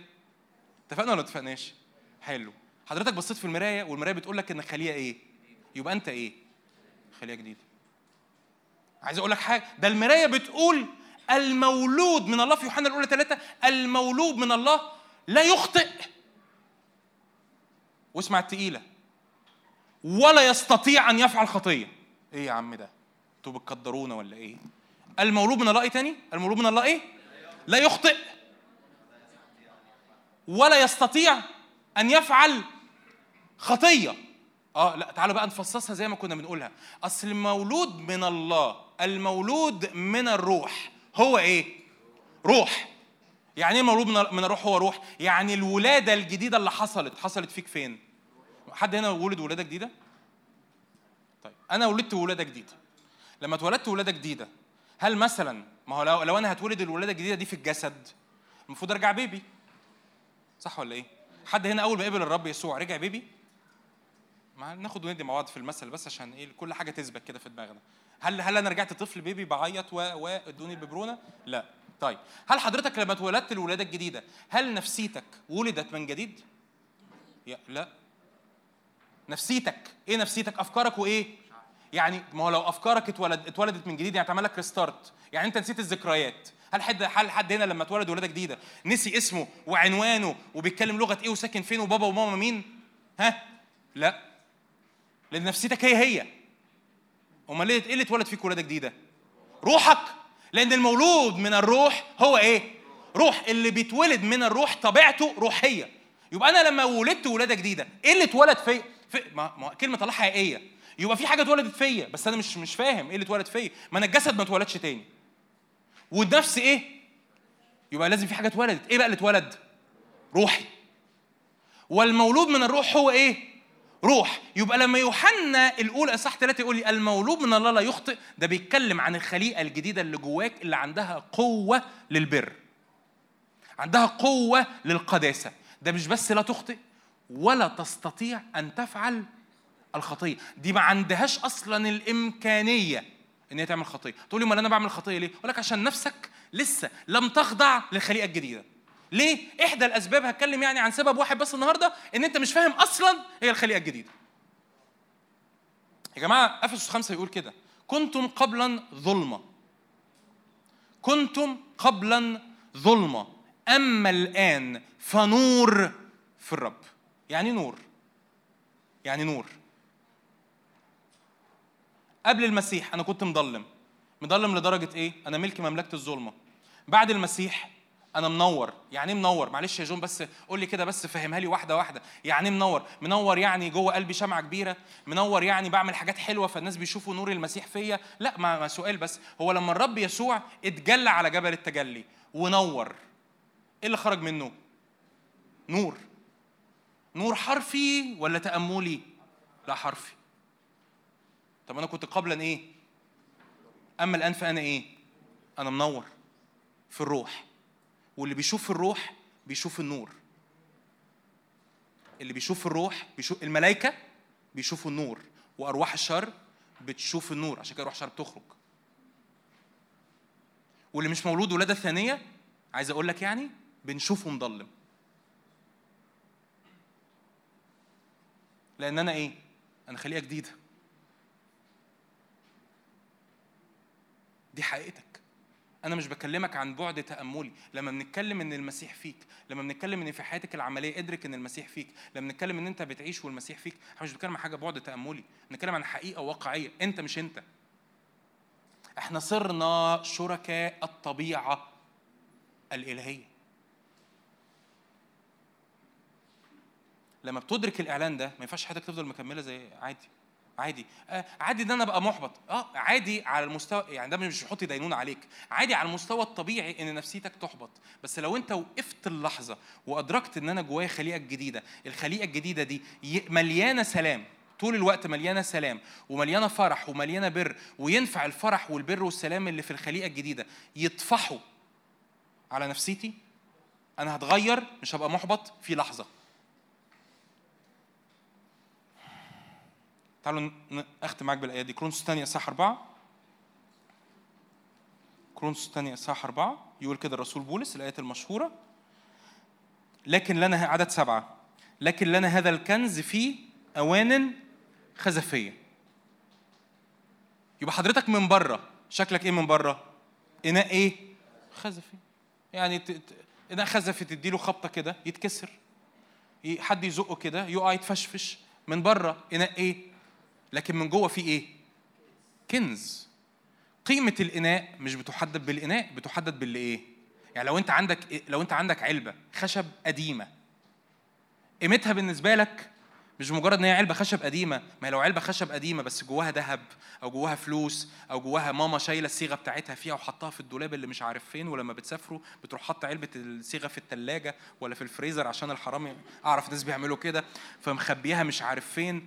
ماما ماما هو انت ليه خايفة على العلبة؟ تقول لك انت أنا مش خايفة على العلبة يا ابني. دي علبة بخمسة جنيه شاريها من المحل اللي تحتينا. أنا خايفة على إيه؟ لأن قيمة العلبة ما بقتش أنا مش بحافظ على العلبة لغرض ال- العلبة أنا بحافظ على إيه؟ على اللي جواها. بس اللي جواها ده بيدي قوة للعلبة بيدي قيمة للعلبة. افهم أرجوك.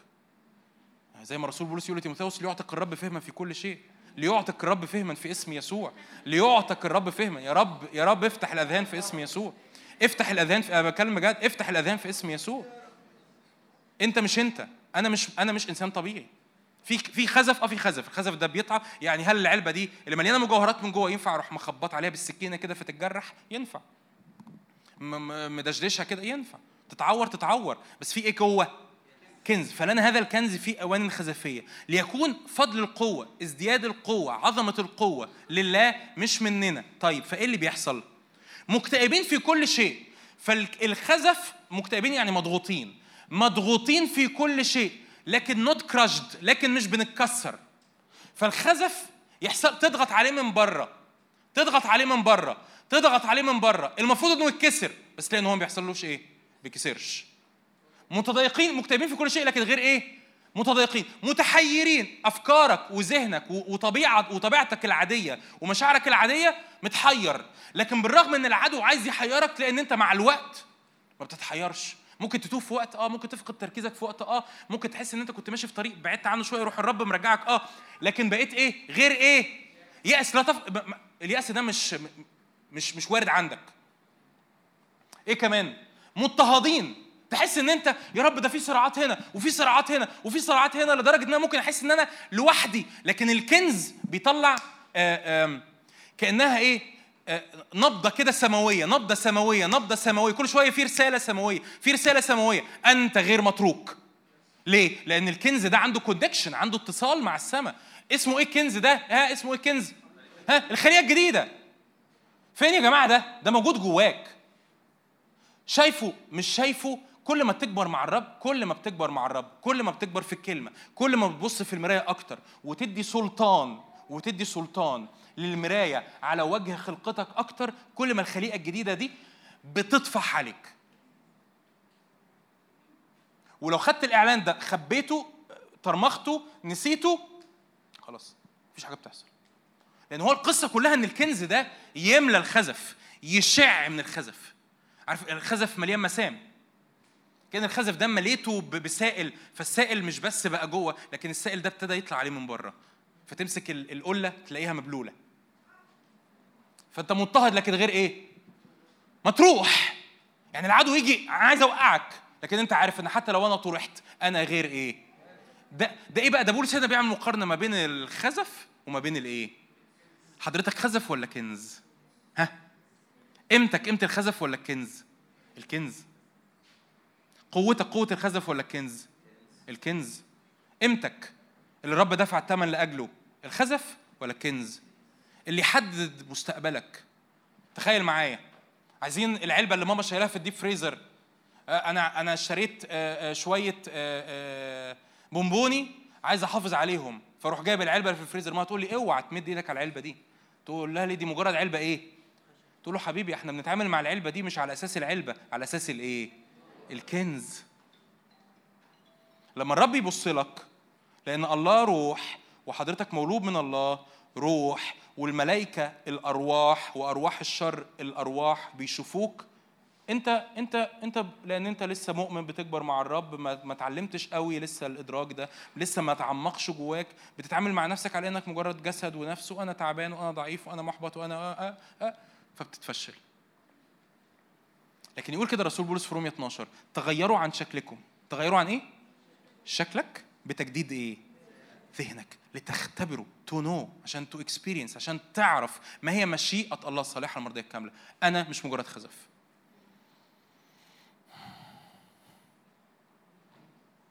أنت أنت مش مجرد خزف. إن كان أحد في المسيح فهو إيه؟ خليقة جديدة دي مليانة إمكانيات. مليانه مليانه إمكانيات لدرجة إيه؟ واحد زي فيلوبوس شماس، يعني إيه شماس؟ يعني واحد عنده خدمة إدارية، يعني بيظبط ال- الميكسر، بي بيظبط الأجهزة، بيلم العطا، بيوزع أكل على المحتاجين، خدمته كده. في يوم من الأيام يحصل اضطهاد في أورشليم فيضطر يسيب أورشليم ويروح مدينة تانية. يروح مدينة تانية ما حدش من الرسل راحها. يقول لك كده كان فرح عظيم في المدينة ليه؟ لأنه الأرواح كانت تخرج و- والعرج شوفوا مين يا جماعة؟ مين اللي راح يا جماعة؟ بطرس راح طب يوحنا اللي راح طب بولس بولس هو أكيد بولس ده مين اللي راح؟ فيلبس اللي كنا مقعدينه على الميكسر راح آه أصل فيلبس ده أنت شايفه أنت شايفه بحسب الإيه؟ الجسد لكن الرب شايفه إيه؟ خليقة جديدة فاهم أقصد إيه؟ ب- فلان ده ده ده, ده ممكن تبقى واحدة قاعدة جنبي في الاجتماع أحس يعني إن هي اوقات بنحكم على بعض يعني ما لهاش القيمة قوي يعني مش مننا مش زينا مش شبه. واحد شاب بيحضر الاجتماع يحس إن سنه صغير. أنت إيه اللي جابك هنا يا ابني؟ أنت جاي غلط يا حبيبي. لا اجتماع مدارس أحد ال- الاجتماع اللي بعده. حبيبي لا نعرف أحد بحسب الإيه؟ الجسد. إن كان أحد في المسيح فهو إيه؟ خليقة جديدة. ولما نشوف بعض ولما نتعامل مع بعض هنتعامل بحسب الخليقة الإيه؟ الجديدة. دعوتك بحسب الخليقة الجديدة وإمكانياتك بحسب الخليقة الجديدة وقداستك بحسب الخليقة الجديدة والسلطان اللي خارج منك بحسب الخليقة الجديدة. لأن لأن لأن لما فيلبس يخرج يقف قدام الروح الشرير في روح الشرير ولا ولا فارق معاه. ده رسول ولا فارق معاه ده بطرس ولا فارق معاه ده يوحنا ولا فارق معاه ده بيخدم موائد ولا بيوعظ ولا بيرنم ولا بيمسك مايك ولا بيمسكش مايك. روح الشرير شايف حاجة واحدة بس إن أنا واقف قدامي نور الرب. فبيخرج. المرض ولا فرق معاه ده فلان ابن فلان ولا الخادم الكبير اللي اسمه مشهور ولا فلانة اللي مش عارف إيه. المرض فرق معاه حاجة واحدة بس إن هذا الشخص مولود من الله عنده سلطان عليا فأنا هخضع لكلمه الرب. ده بيطلع من مين؟ من الخليقه الايه الخليقه الجديده دي في كل واحد هنا في المسيح. آمين؟ ارفع إيدك كده تعالوا نقف مع بعض. لأنه إن كان يلا ريمون. إن كان أحد في المسيح فهو إيه؟ أقف معايا أقف معايا. هللويا هللويا. إيه الحاجة العملية الوحيدة اللي أنا قلتها لك النهاردة؟ بص في المراية كتير. عايز تعرف حقيقة عايز تعرف حقيقة شكلك؟ بص فين؟ ها؟ بص في المراية كتير. عايز تعرف حقيقتك الروحية؟ يبقى محتاج مراية إيه؟ روحية.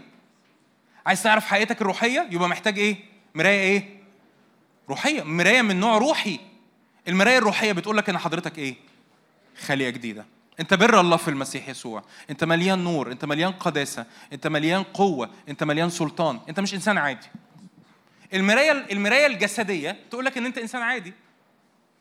ما تفرقش أي حاجة عن اللي جنبك. شعرك طويل شعرك قصير دقنك طويلة دقنك ماشي. كلنا بني آدمين. لكن المراية الروحية تقول لك أنت مش إنسان عادي. وما ينفعش تفضل مكمل إنسان عادي. في اسم يسوع الخليقة الجديدة تغلب فينا في اسم يسوع. اسم يسوع. تعالوا نرفع ايدينا مع بعض. ممكن نفتح الآيات. كرونس الثانية 5 17 كرونس الثانية 5 17 okay. اعلن معاك ارفع إيدك كده. اعلن. إن كان أحد في المسيح. انت معي إن كان أحد في المسيح. فهو خليقة جديدة. الأشياء العتيقة قد مضت. هو ذا الكل قد صار جديدا. ارفع إيدك كده. اعلن في اسم يسوع. أنا في المسيح. اذا أنا خليقة جديدة. لا لا لا بسلطان أكتر من كده. أنا في المسيح. اذا أنا خليقة جديدة. أنا في المسيح. اذا أنا خليقة جديدة. الأشياء العتيقة قد مضت. هو ذا الكل. قد صار جديدا. الأشياء العتيقة قد مضت. هو ذا الكل. قد صار جديدا. في اسم الرب يسوع. هللويا هللويا هللويا هللويا. ادي المجد للرب ادي المجد للرب. نعم. هللويا هللويا هللويا. يا رب املى اولادك بالإعلان. أكتر حاجة تنقل حياتك إنك تتملي بالإعلان الكتابي مش بأفكارك. إبليس إبليس ممكن يقعد يحصرك سنين. اسمع اللي أنا بقوله ده كويس. إبليس ممكن يفضل حصرك في نفس أفكارك عن نفسك سنين. سنين. أشوفك كمان 20 سنة. أسألك إيه أخبارك؟ تقول لي نفس الإجابة اللي بتقولها لي النهارده. أنا محبط أنا متضايق أنا بتحارب أنا شوية فوق شوية تحت. اللي غير حياتك حرفيا إنك تبص في المراية وتقف كده بتحدي مع نفسك وتحدي قدام إبليس. أنا هصدق اللي في المراية أكتر ما أصدق قناعتي الشخصية. صح ولا إيه؟ أنت بتعمل كده في جسدك. أنت بتتعامل كده. ممكن تبقى مقتنع إن شكلك جميل تقف قدام المراية. لا أنا محتاج أغير هدومي. قول يا رب أنا هصدق اللي في المراية. أنا هصدق اللي في المراية. المراية بتقول ان أنا خليقة جديدة. المراية بتقول ان أنا بار. المراية بتقول ان أنا مقدس. المراية بتقول ان أنا نور في الرب. المراية بتقول ان أنا بر الله في المسيح يسوع. أنا هصدق اللي المراية بتقوله عني في اسم يسوع. أنا هصدق اللي المراية بتقوله عني في اسم يسوع. هللويا. هللويا. املانا بالاعلان. املانا بالنور. روح الحكمة والإعلان في اسم الرب يسوع. لنستنير في اسم يسوع. لندرك هللويا. افتح عيوننا عشان نبصر في اسم يسوع. هللويا. هللويا. كنت قد وجدت نعمة في عينيك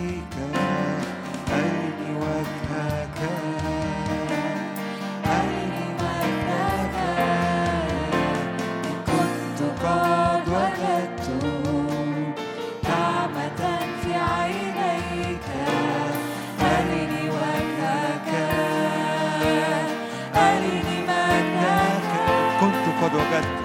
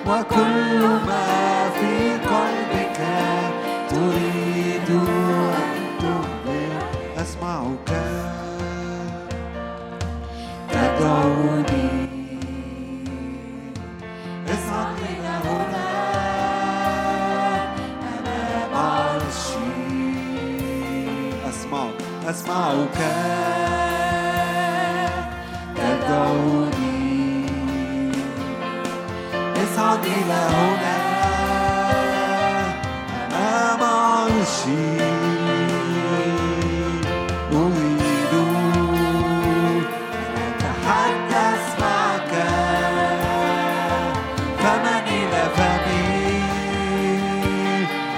إلى وجهي أريد أن أتحدث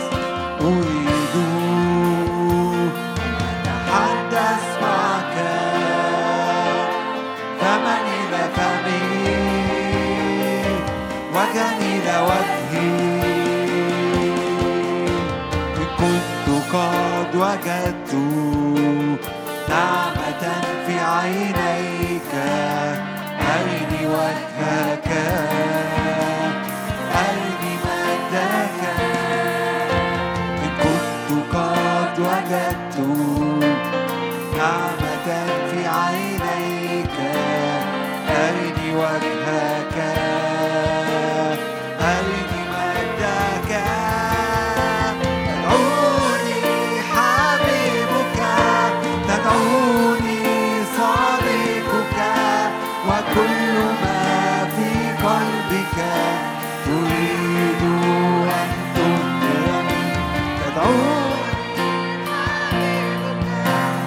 تدعوني صديقك وكل ما في قلبك تريد أن تخبر أنت تعلن سرك لي أنت تعلن سرك لي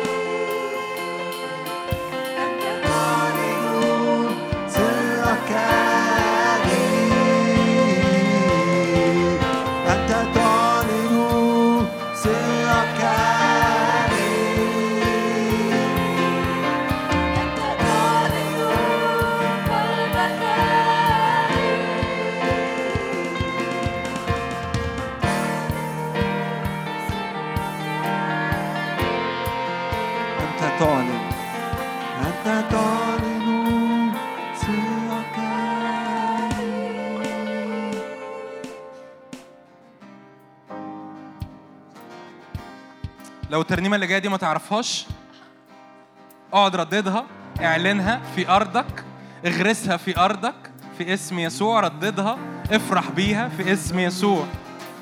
ما أمجد حرية أولاد الله. لا يبقى قيد بل حرية. أمجد حريه أولاد الله.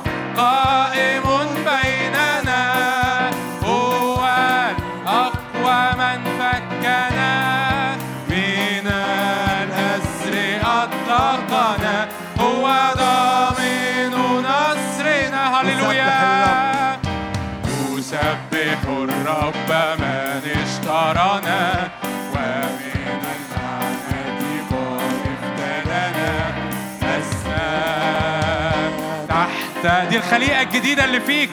هللويا نسبح نسبح. نسبح الرب من اشترنا ومن اللعنة قد افتدنا لسنا تحت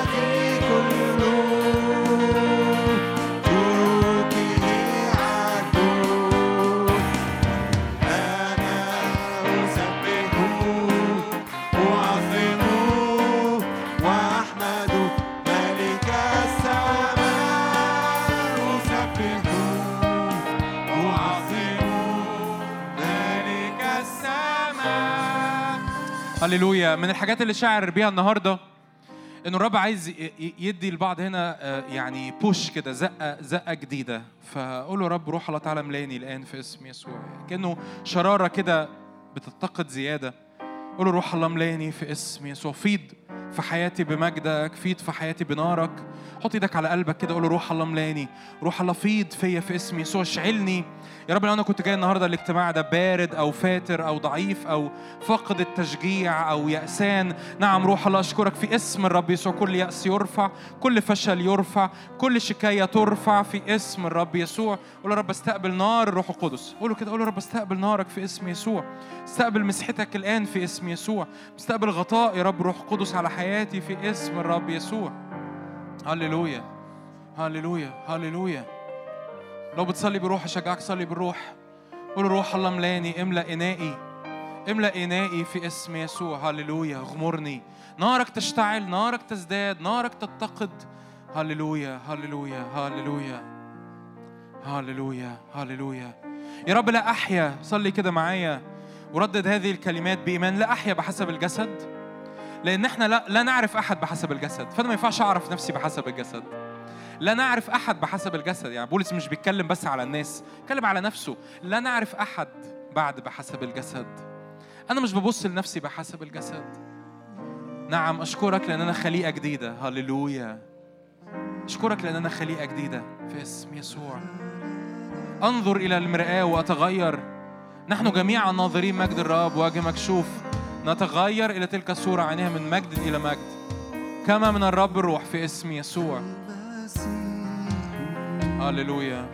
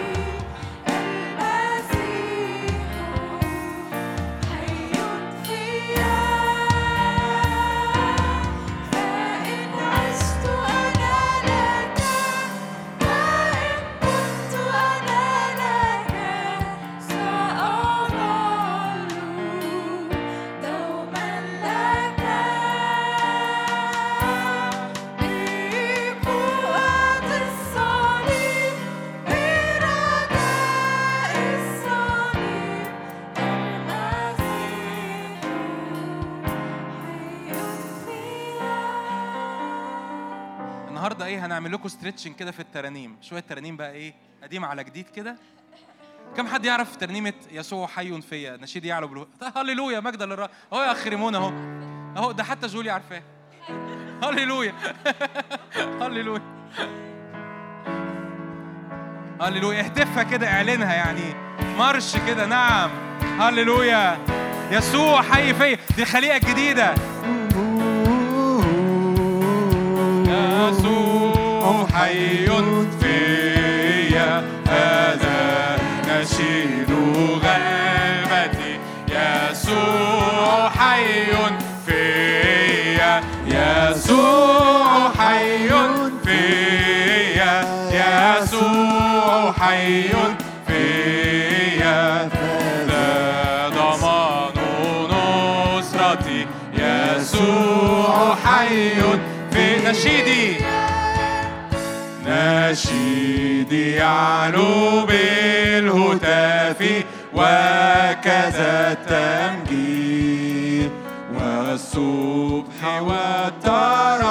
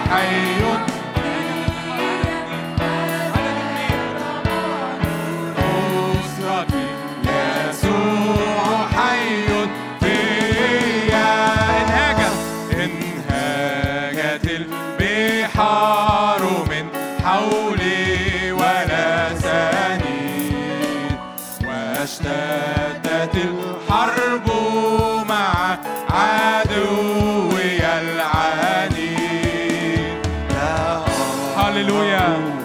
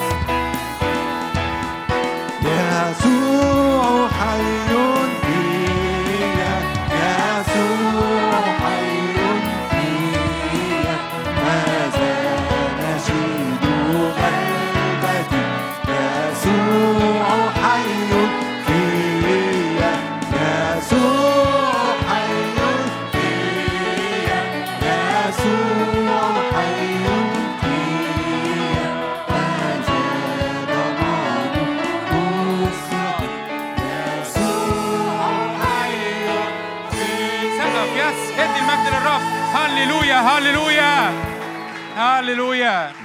هللويا.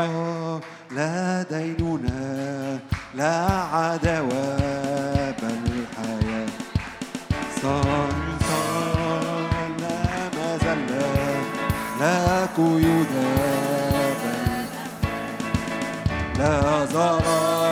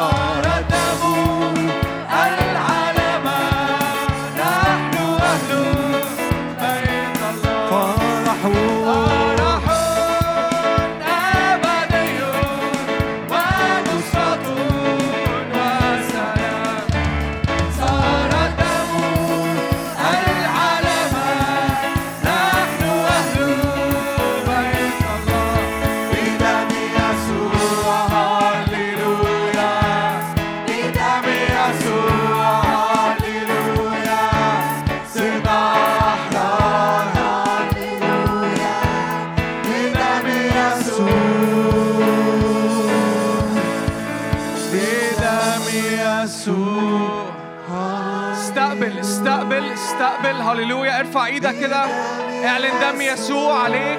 هللويا. صرنا أحرار. صرنا إيه بدم يسوع. بدم يسوع. تعالوا نقولها تاني اخر مرة. بدم بدم يسوع. هللويا. بدم يسوع. هللويا صرنا أحرار بدم يسوع وإحنا في نهاية الاجتماع كده ارفع إيدك. استقبل إبراء. إبراء إبراء إبراء. أرضك مبرأة. أرضك مبرأة. أرضك مبرأة. أرضك مبرأة. هللويا هللويا هللويا لا رجوع للوراء استقبل كده صدق انه في مسحة خاصة للايمان هللويا انه يسوع حي فيك هللويا استقبل استقبل يسوع بيتجسد فيك بيغيرك إلى تلك الصورة عينها هللويا لك قوه لك سلطان هللويا بسبب الدم بسبب الصليب هللويا اعتقك اعتقك من كل ظلمه صرت خليقة جديدة في يسوع. لا عرافة لا عيافة بتشتغل عليك anymore. استقبل كده على نفسيتك. استقبل على ذهنك. هللويا هللويا هللويا هللويا. هللويا. يسوع فيك رجاء المجد. يسوع فيا رجاء للمجد. اعلن اعلن ارجوك اعلن اعلن اعلن دوا اعلن دوا. انظر لرئيس الايمان ومكمله انظر ليسوع. بص عليه وإحنا بنختم اجتماعنا. اعلن يسوع فيا. رجاء للمجد رجاء لكل خليقة. هللويا هللويا هللويا هللويا. هللويا هللويا هللويا هللويا هللويا. هللويا. أجواءك الروحية مليانة بيسوع. أجواءك مليانة بإعلان يسوع. اعلن كده على بيتك أجواءك مليانة بيسوع. على قعدتك في أوضتك أجواءك مليانة يسوع. مليانة تجسد يسوع. مليانة من معجزة ورا معجزة. مليانة من مقابلة ورا مقابلة. هي هي هي هي هي يا رب سماوياتنا مفتوحة على هذا الإعلان. يا رب سماوياتنا مفتوحة على هذا الإعلان فنتغير إلى تلك الصورة عينها. زي اللي باصين في مراية. هللويا بنتغير إلى تلك الصورة عينها. يسوع يسوع وليس آخر. يسوع وليس آخر. هللويا. بنحبك بنحبك بنحبك بنحبك. اعلن محبتك للرب كده. أرجوك استغل آخر لحظات استغل آخر دقايق كده في الاجتماع. اعلن محبتك ليسوع اعلن محبتك للابن. قبل الابن اعلن محبتك ليسوع. اوه شي كريا لنا كريبا. بريتا سنتي لنا كريبا. شي بدم يسوع.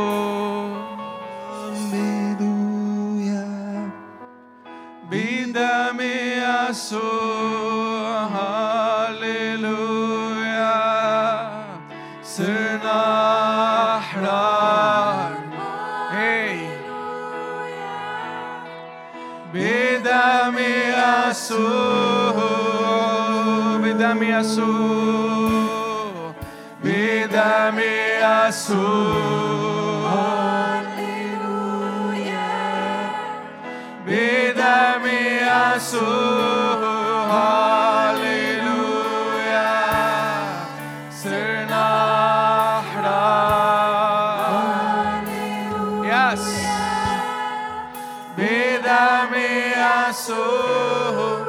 تعالوا نسقف كده للرب أنا جوايا نسقف ادي كرامه للرب ادي كرامه ليسوع اكرم يسوع اكرم يسوع اكرم اكرم يسوع طلع كرامه طلع ذبيحه للي اتعمل على الصليب للي اتعمل ليك لكل فدا لكل خلاص لكل رحمة لكل نعمة على حياتك. مبارك اسم الرب مبارك اسم الرب مبارك اسم الرب مبارك الملك الآتي باسم الرب. هللويا هللويا. yes yes yes yes حقا إن الرب في هذا المكان. حقا إن الرب في هذا المكان. يسوع فيك يسوع فيكي wow wow wow wow. wow يا رب wow يا رب wow يا رب. wow. ما أجمل اسمك. اسمك يسوع اسمك يسوع. واو. بنحبك بنحبك بنحبك بنحبك بنحبك ياي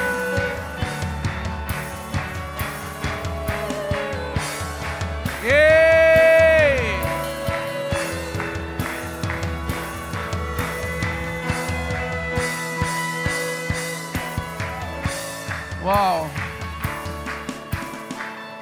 رب بنعلن اسمك على حياتنا بنعلن اسمك يا رب على الوقت اللي جاي على الأسبوع الجاي على السبع أيام الجايين على كل مقابلة لينا معاك. ليستعلن الابن ليستعلن البكر ليستعلن يسوع. من كل حد فينا بنحبك بنبارك اسمك. ليكن اسمك مبارك من الآن وإلى الأبد. أمين.